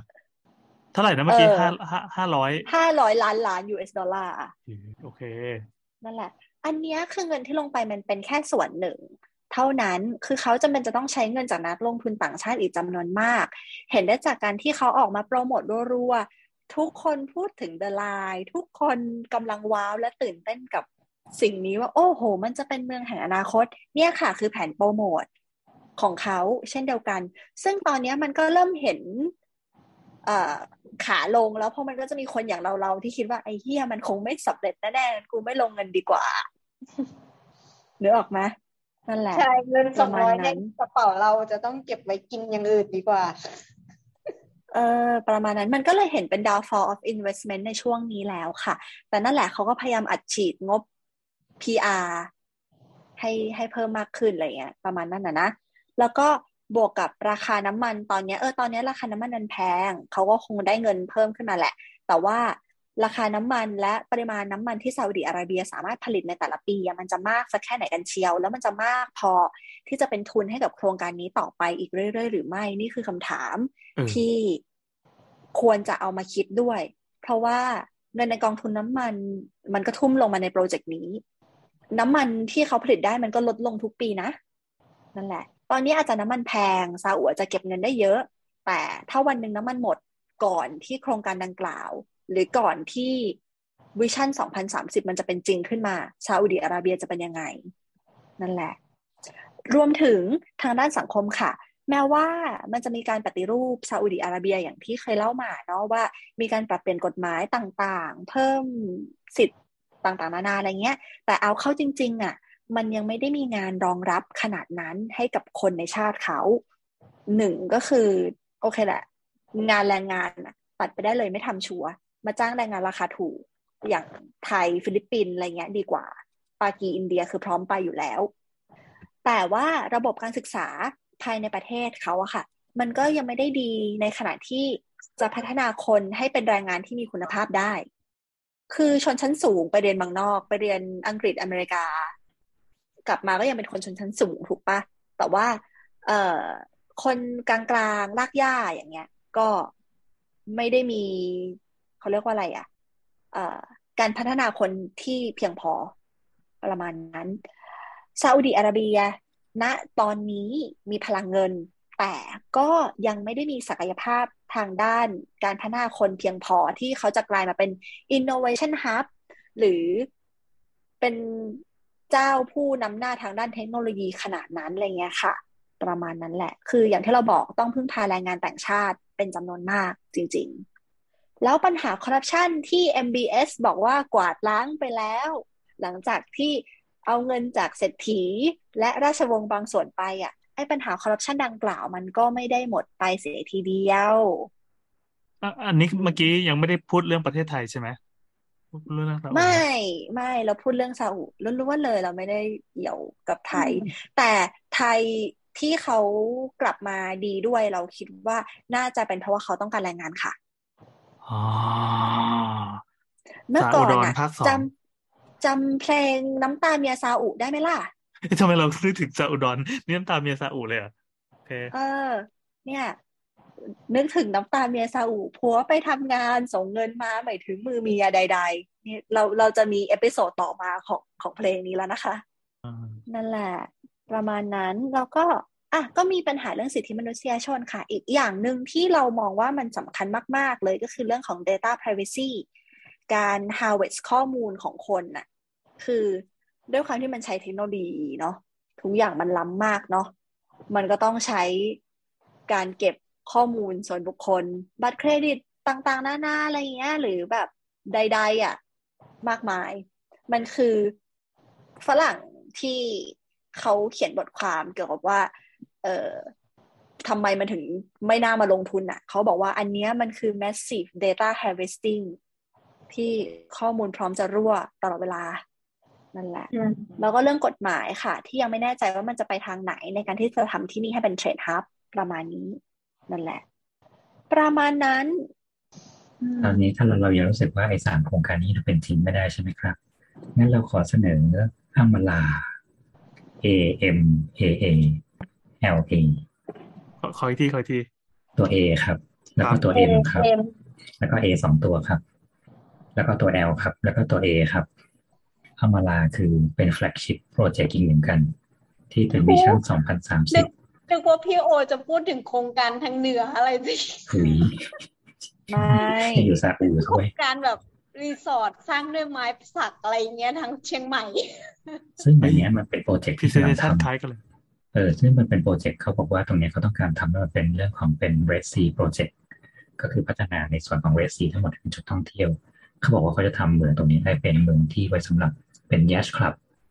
คือพวกแบบนั่นเลยย้อนหรืออะไรพวกนี้ครับให้มาพักที่นี่แล้วเขาจะทำที่นี่เหมือนเป็นแบบเหมือนเป็นมัลดีฟอ่ะซึ่งอันนี้เป็นแมกะโปรเจกต์ที่เขาคาดว่าจะเสร็จประมาณเขาบอกว่าในช่วง หนึ่งถึงสี่ ช่วงแบบเกือบเกือบครึ่งของโปรเจกต์อ่ะจะสามารถเปิดใช้งานได้ตั้งแต่เป็นควอเตอร์ที่สี่ของสองพันยี่สิบแต่คิดว่าติดเรื่องแบบโควิดอยู่ก็เลยยังซัสเทนมาอยู่แต่เขาบอกว่าจะโปรเจกต์ทั้งหมดเนี่ยจะเสร็จภายในปีสองพันยี่สิบแปดซึ่งอันนี้มีเจ้าของที่ทำแล้วคือเป็น Public Investment Fund กลุ่มพวกนี้ พี ไอ เอฟ เพราะฉะนั้นโปรเจกต์นี้เป็นกิกะเป็นเมกะโปรเจกต์แรกของเขาที่ทำแล้วมีโอนเนอร์แล้ว และรอเสร็จปีสองพันยี่สิบแปดคิดว่าพอปีสองพันสามสิบน่าจะเปิดตัวอย่างยิ่งใหญ่นะครับนี่คือเมืองที่เขาต้องการเขาบอกว่าเป็นการพัฒนาเพื่อให้เล็งเลยว่าเขาจะเป็นลีดเดอร์ทางด้านแบบทราเวลที่เนี่ยต่อไปภูมิภาคนี้มึงต้องมาเที่ยวที่กูเว้ยมึงไม่ต้องไปดูไบแล้วทุกคนจำเมืองที่ชื่อว่าชาร์เมลเชคที่พลอยเมนชั่นไปที่อียิปต์ออกไหมคะมันอยู่ตรงข้ามกันแล้วแล้วชาร์เมลเชคอะมันคือเหมือนเป็นแบบเดสติเนชันท่องเที่ยวริมเรดซีที่สวยงามมากๆเพราะฉะนั้นโปรเจกต์นี้ก็เลยเห็นว่าเฮ้ยอียิปต์มันทำได้เลยอะกูมีตังค์มากกว่าอียิปต์อีกทำไมกูไม่ทำวะฝั่งตรงข้ามมาด้วยนะมาหนึ่งใช่ฝั่งตรงข้ามเลยเออมาจอดที่กูซี่คนแบบนี้จ้าชอบเนี่ยแหละคิดว่าเออทุกคนไม่มีเงินกันหมดเลยเอ๊ะหรือมีกูคนเดียวไม่มีเงินคนอื่นก็มีเงินกันปกติจริงๆก็เริ่มเริ่มดีใจเหมือนกันนะที่ประเทศประเทศนึงเขาไม่ได้บ้าพลังแบบนี้สร้างนั้นสร้างนี่เอาเงินไปใช้ส่วนตัวอย่างเดียวก็โอเคอยู่นะเอ๊ะเอ๊ะเอ๊ะเราจะได้ไม่ต้องเป็นหนี้อะไรมากมายแบบบ้าบอคอแตกนี่ทุกวันนี้ก็เป็นหนี้เหรอนั่นแหละอ่ะอามาลานะคะเขาบอกว่าเขาจะเป็น Heart of the Riviera of the Middle East เลยจ้านั่นแหละอ่าถ้าเข้าไปดูในเว็บไซต์นะคะก็คือพิมพ์เลย amara ดอท คอม ค่ะนั่นแหละก็จะเห็นว่ามันก็จะมี Master Plan เนาะแบ่งเป็นสามอันคือมีส่วนที่เป็นเบย์ก็คือเป็นอ่าวเป็นส่วนของการทำเอ่อเขาเรียกว่าอะไรอ่ะ Coastalเออเหมือนโซนปะการังใดๆอะไรอย่างเงี้ยนั่นแหละเป็น Art and Culture อืมประมาณนั้นค่ะแล้วก็คือมันมี Close Line อ่ะก็คือเหมือนแบบพื้นที่ริมน้ำแปลเป็นไทยยังไงดีวะนั่นแหละชายฝั่งเออค่ะขอบคุณค่ะเออเป็นเมืองชายฝั่งอะไรอย่างเงี้ยค่ะแล้วก็จะมีเกาะด้วยอืมซึ่งซึ่งดูภาพมันก็เป็นภาพเรนเดอร์แต่ดูเป็นภาพเรนเดอร์ในในโลกที่สามารถเป็นไปได้เนี่ยคือสเกลที่มนุษย์จับต้องได้เออแบบเห็นมีมีแบบเป็นแปลน ทรีดี ด้วยอะไรด้วยอะไรอย่างเงี้ยนั่นแหละแล้วก็อามีเหมือนแบบก็คือเขาเน้นเรื่องศิลปะวัฒนธรรมค่ะมีแบบพวกงานอาร์ตเอ็กซิบิชันต่างๆเนาะมีดำน้ำก็แน่นอน Red Sea เป็นแหล่งดำน้ำที่ชื่อดังของโลกที่พี่โอบอกก็คือมีเรื่องยาชิ่งด้วยอะไรเงี้ยก็คือเที่ยวแบบคนรวยๆนั่นเองครับดูตังเศรษฐีใช่ใช่ใช่นั่นแหละแต่ว่ามีภูเก็ตอยู่ในเรดซีแล้วกันครับเออสวยกว่าด้วยมั้งน่ะเพราะว่าฝั่งเนี้ยมันไม่ได้รับมันไม่ได้มีใครมาแตะต้องอ่ะนึกออกปะไม่แมสเนี่ยหรอไม่คือซาอุไม่รับนักท่องเที่ยวมาแถวนี้อยู่แล้วอ่ะมันมันเป็นชายฝั่งที่ว่างเปล่าอะค่ะสองคือด้วยความด้วยความที่มันเป็นช่องแคบไปเพราะฉะนั้นพวกคลื่นลมไอตัวแบบจะบอกซื้อเกิดซื้อน้ำนี้เกิดอะไรเงี้ยจะไม่มีเพราะฉะนั้นที่นี่จะเป็นที่ที่มันจะทำกิจกรรมทางน้ำก็ง่ายน้ำก็ง่ายมันจะไม่เหมือนแบบอ่ะฝั่งอันดามันเราติดมาโซนอินเดียใช่ไหมเกิดอะไรขึ้นมาก็แบบเวฟจากระยะไกลได้อย่างเงี้ยเราจริงๆอะค่ะเหมือนแบบในทะเลแดงอะมันก็มีคือด้วยความที่ว่าคนเราอะถ้าจะไปเที่ยวทะเลแดงอะเขาจะไปฝั่งอียิปต์กันหมดไงหรืออาจจะไปแบบอ่ะมีอิสราเอลบ้างอะไรบ้างอะไรเงี้ยแต่ว่าก็ไม่ใช่ทุกคนที่จะเข้าอิสราเอลได้ในกัฟด้วยกันเองอ่ะก็เข้าอิสราเอลไม่ได้อยู่แล้วอะไรอย่างเงี้ยได้ออกไหมทุกคนก็เลยเฮลาโลก็ไปเที่ยววันที่อียิปต์ค่ะแต่พอชายฝั่งด้านเนี้ยของฝั่งซาอุมันเปิดอ่ะเออมันก็น่าสนใจเพราะว่าความหลากหลายทางธรรมชาติความสดใหม่อ่ะมันมีมากกว่าอยู่แล้วถ้าสายดำน้ำอ่ะน่าจะตื่นตาตื่นใจกับแนวประการังที่ยังคงสมบูรณ์อยู่หรืออะไรแบบนี้ละมั้งน่าสนใจน่าไปเที่ยวมากๆจริงๆในซาอุดิเขาก็เปิดสถานที่ท่องเที่ยวเพิ่มขึ้นเยอะมากๆเลยค่ะแล้วก็พยายามผลักดันเรื่องท่องเที่ยวให้มากขึ้นกว่าเดิมด้วยเช่นตอนนี้เราเองอ่ะก็รอเขาประกาศว่าให้เข้าซาอุได้เหมือนกันเพราะว่าเรามี ยู เอ อี Resident Visaก็คือจะได้รับการแบบยกเว้นไม่ต้องทำวีซ่าเข้าซาอุให้วุ่นวายอะไรเงี้ยก็ได้นั่นแหละก็ถือว่าเป็นอีกก้าวใหม่ของซาอุดิอาระเบียภายใต้ความตั้งใจแล้วกันของ เอ็ม บี เอส ค่ะที่จะขึ้นมาเป็น The Next King ในเวลาต่อมาจากนี้ นั่นแหละช้าเร็วไม่รู้แต่ก็ได้ขึ้นแน่ๆมั่นใจเย่จบจ้ะเดี๋ยวขอแป๊บนึงอ่าเพราะตอนนี้เขาบอกว่าโปรเจกต์กรรมลานะครับตอนนี้คือปีสองพันยี่สิบสองเนี่ยมีแพลนว่าจะเปิดแน่ๆละคือมีสิบสี่เป็น Luxury Brand Hotel นะครับมีสอง Marina ที่เสร็จแล้วแล้วก็จะมีสนามบินของตัวเองคือ Red Sea International Airport เพราะฉะนั้นต่อไปคือคุณบินไปลงที่นี่ได้เลยและตอนนี้เขามี Ecological Considerate ก็คือว่าในโปรเจกต์นี้ทั้งหมดเนี่ยเขาแพลนไว้แล้วว่าที่นี่เป็น No Waste to Landfill ก็คือจะไม่มีการดั้มขยะลงไปที่ที่เหมือนไอ้ที่แบบที่ดินเด็ดขาดเขาจะมีการระบบรีไซเคิลขยะ ร้อยเปอร์เซ็นต์ จะไม่มี discharge to sea จะไม่มี no use single use plastic ก็คือที่นี่จะแบบไม่ใช้ single use plastic เลยแล้วก็จะเป็น หนึ่งร้อยเปอร์เซ็นต์ หนึ่งร้อยเปอร์เซ็นต์ carbon neutral ก็คือจะเป็นวัสดุที่ทำแบบอิงธรรมชาติทั้งหมดก็คือจะไม่มีการแบบใช้วัสดุที่จะทลายธรรมชาติแต่ทีนี้เนี่ยเขาบอกว่าโปรเจกต์เนี้ยมันมี challenge อย่างนึงที่เขากำลังเป็นกังวลอยู่ก็คือว่าโปรเจกต์นี้ทั้งโปรเจกต์อะอาจจะต้องใช้น้ำต่อปีอะมากกว่าที่ใช้ในซาอุดิอาระเบียเนี่ยประมาณสี่เท่าด้วยซ้ำเขาบอกว่าตัวรีสอร์ททั้งหมดเนี่ยอาจจะต้องใช้น้ำประมาณ ห้าหมื่นหกพัน คิวบิกเมตรทุกวันแล้วก็ต้องใช้พลังงานไฟฟ้าเนี่ยสองร้อยสิบเมกะวัตต์ซึ่งทั้งหมดตอนนี้ที่เขาแพลนไว้ก็คือสองร้อยสิบเมกะวัตต์ที่จะมาจากโซล่าแล้วก็วินพาวเวอร์อย่างเดียวเขาก็เลยค่อนข้างกังวลว่าสิ่งนี้จะยั่งยืนได้แค่ไหนว่าเหมือนเป็นการยื้อหรือเปล่าว่าถ้ามันเป็นการขยายขึ้นไปอีกแล้วมันต้องใช้ทรัพยากรธรรมชาติเยอะกว่านี้เนี่ยมันจะยังคงโอเคอยู่หรือเปล่าก็ต้องรอดูนะครับถ้ามันเปิดได้จริงๆแต่แต่มันดูมีความเป็นไปได้สูงมากเลยนะแล้วก็ดูไปอันนี้ด้วยอัลอูล่ามันเป็นเมืองอันนี้พลอยดูในเขาเรียกว่าอะไรอ่ะใน Google Map นะคะเออมันมันก็ไม่ได้ไกลจากจากอัลอูล่าเท่าไหร่เมืองนี้มันเป็นเมืองเก่าค่ะอ่าเขาอยู่ในแบบในเขตของของเมดินารีเจียนอ่ะนะนั่นแหละ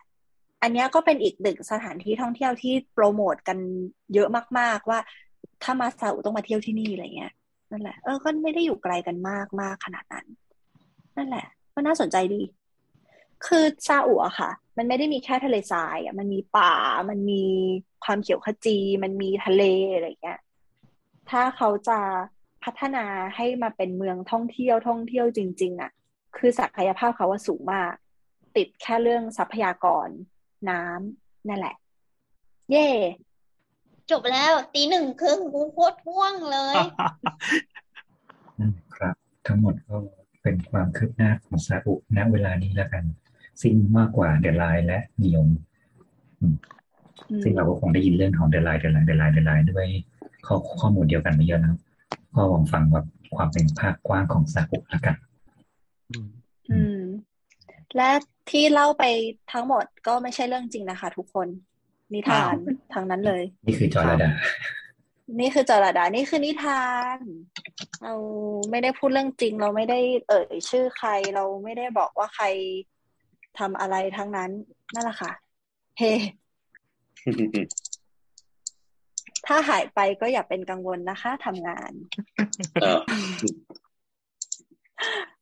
มีบินไปซาอุใช่ไหมนะยังรอดอยู่มีมีมีมีมีดิซาอุดอนเออคนแผ่นดินอีสานจบยังจบแล้วใช่ไหมเยี่ยมยอดเยี่ยมยอดจบอยู่มันก็ผมมาเยี่ยมยอดเฮ้ยวันนั่งฟังอยู่สนุกสนุกมีแต่ไอหัวแจมเต็มไปหมดเลยฉันโพสแค่ครั้งเดียวเธออยากขยี้สิใส่ not all ด้วยนะคะ not all นะครับบอสเดี๋ยวมาแค่ที่มุกโชว์โอเคและนี่ก็เป็นสาวๆนะครับ อี พี ที่เราพาไปคาบสมุทรอาหรับกันอีกครั้งหนึ่งเดี๋ยวคงจะมีแวะไปเรื่อยๆเพราะว่าเรามีผู้เชี่ยวชาญด้านนี้อยู่เชี่ยวชาญที่สุดในสาวๆได้ส่งเราไปตั้งแต่แบบหลายปีแล้วเออส่งไปส่งเราไปสปายครับสปายจริงๆนะสปายจริงสปายตั้งแต่คุณพี่ค่าดื่มอะไรเพิ่มไหมเล่าต่อได้ไหมคะว่าทำยังไงต่อโอเคโอเคถ้าเกิดว่าใครมีอะไรที่ต้องการจะแลกเปลี่ยนสอบถามซักไซส์หรือว่ามีข้อมูลใหม่ๆมาเมาส์กันก็ทักมาคุยได้นะครับที่ Twitter แอท สาวๆนะหรือไม่ก็ช่องทางโซเชียลต่างๆของสามโคกเรดิโอนะครับ เออใน Twitter เรามีคอมมูนิตี้ด้วยแหละคอมมูนิตี้ที่ชื่อว่าสามก๊กวิดีโอลิสเนอร์ไม่รู้ว่ามันเข้ายังไงหรือต้องแจกลิงก์ยังไงถ้าอยากได้ลิงก์ก็ลองลองถามกันเออเรากดไปดูคอมมูนิตี้ไหนก็เงียบทั้งนั้นเลยไม่รู้มันไม่ฮิตหรือว่ายังไงโอเคมันต้องมานั่งทวิสต์ไปทวิสต์มางงใช่ๆแล้วมันวางปุ่มไว้เด่นๆเราอยากกด notification ดูว่าใครคุยกับเราก็ไปติดคอมนั่นแหละเมื่อกี้อ่ะครับก็สำหรับ อี พี นี้อย่าลืมแนะนำตัวก่อนจากพี่โอซึ่งมาดึกที่สุดครับครับแอนครับแอนน้ำหายน้ำค่ะหลับแล้วจริงด้วยบดครับ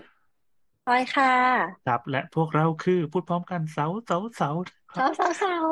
เจอกัน อี พี หน้าขอบคุณครับสวัสดีครับดีจ้าดีจ้าบ๊ายบาย